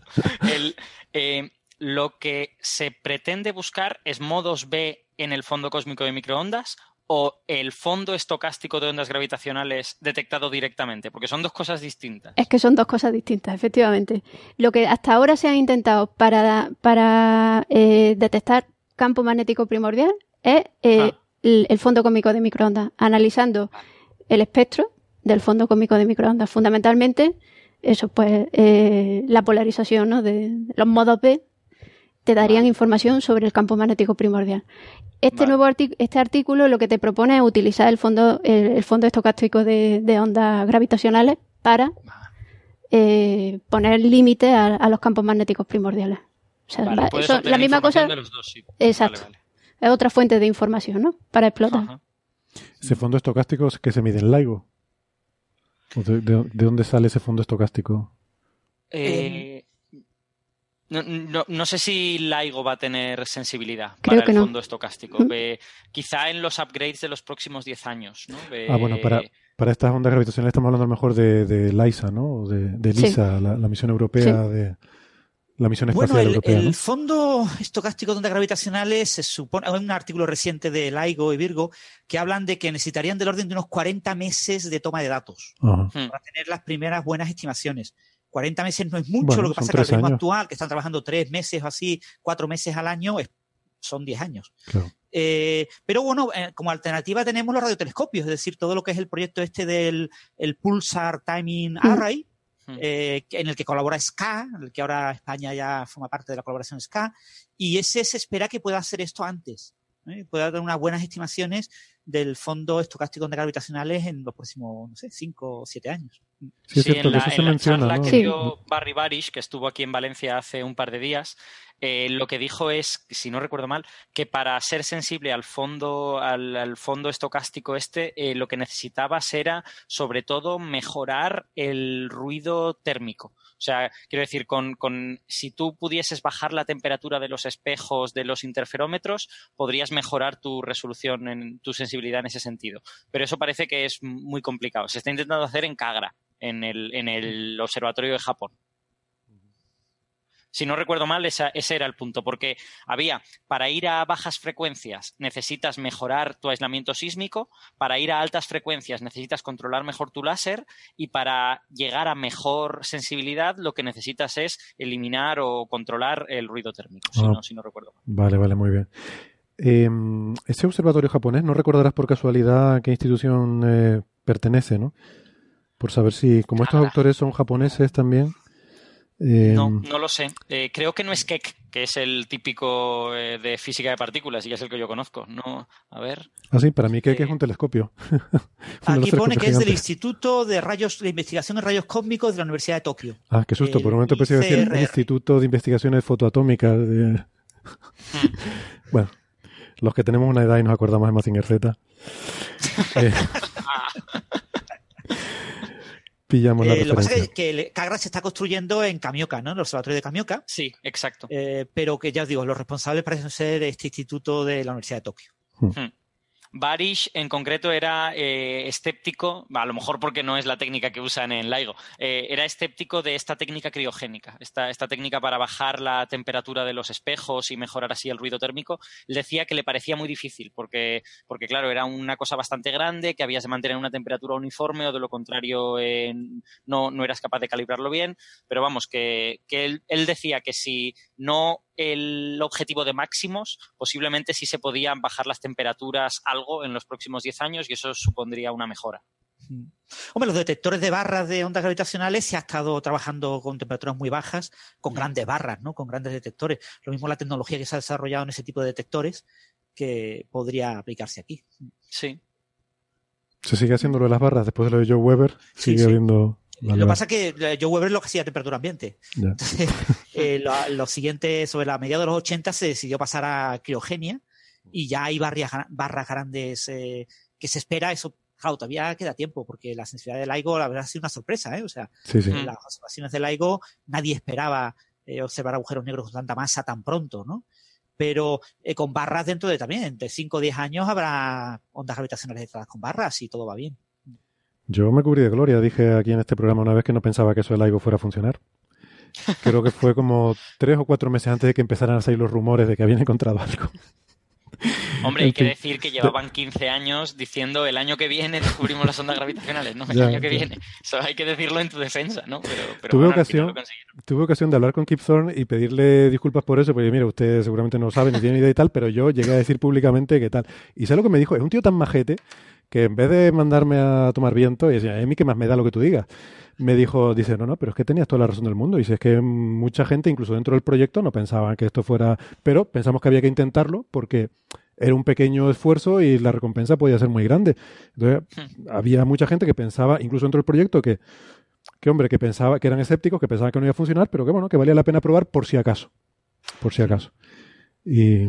sí. Ese fue su reflexión. La historia nos dice eso. Se pensaba que cuando se alcanzara la sensibilidad máxima empezarían a observarse fundamentalmente fusiones de estrellas de neutrones y después alguna que otra fusión de agujeros negros, pero como algo muy, muy excepcional. Pero es que nadie podía imaginar que hubiera agujeros negros de mayor de 30 masas solares. Sí, esa era otra también.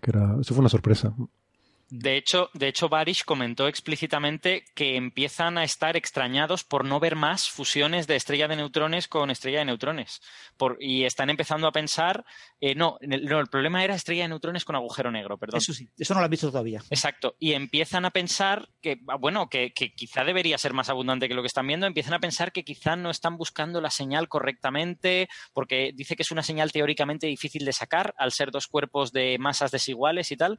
Y que, bueno, que lo están mirando en ese sentido, porque igual revisando datos antiguos, si se consigue mejorar la búsqueda, se pueden encontrar cosas. Sí, es que hay que decir que estos algoritmos de búsqueda de ondas gravitacionales son muy complicados y parten de una expectativa previa de lo que tú crees que vas a encontrar, porque hay tanto ruido ahí que tú tienes que saber lo que estás buscando para ver que lo encuentras, ¿no? Así que funciona un poco a base de pareidolia, ¿no? Y esto se parece a lo que estoy buscando, igual es esto. Bueno, eso por debajo de unas 25 masas solares. Por debajo de 25 masas solares necesitas un muy buen modelo teórico de la señal para poderla sacar. Por encima de 25 masas solares, las señales es que se ven a vista. O sea, la primera señal que se detectó es que era un agujero negro de 1,30 masas solares con otro de 35 masas solares. La señal se veía a vista, era no creíble. Nadie se podía creer que una señal de ese tipo, porque nadie había soñado nunca eso. Sí. O sea, además es que era exactamente lo que predecía el modelo, ¿no? El ajuste es que era increíble, ¿no? O sea, es eso que parece demasiado bueno para ser cierto, ¿no? No, el resto de las señales de agujeros negros más pequeños y se veía oculto dentro del ruido. Exacto, es que ellos están acostumbrados a encontrar señales cuya amplitud, el máximo de los picos, es la mitad del ruido. Y tienen algoritmos para encontrar eso. Y sin embargo, con la primera detección, la veías por encima del ruido. Era tan grande. A lo mejor por eso fue la primera. Bueno, ¿hay algo más sobre este paper? Nada más. ¿No? Pues nada, si quieren vamos concluyendo aquí. Hemos pasado con éxito las 2 horas y media de programa, así que creo que es un buen punto para parar, salvo que tengan alguna cosa de última hora. Y si no, pues nada, enhorabuena a los oyentes que hayan conseguido vencer su insomnio. Nos alegramos de seguir contribuyendo a una gran labor social. Y los que todavía estén escuchando, pues nos despedimos hasta la semana que viene, donde vendremos con más noticias interesantes. Gracias Francis, Alberto, Bea, ha sido un placer, he aprendido muchísimo, como siempre. Hasta la semana que viene. Hasta luego.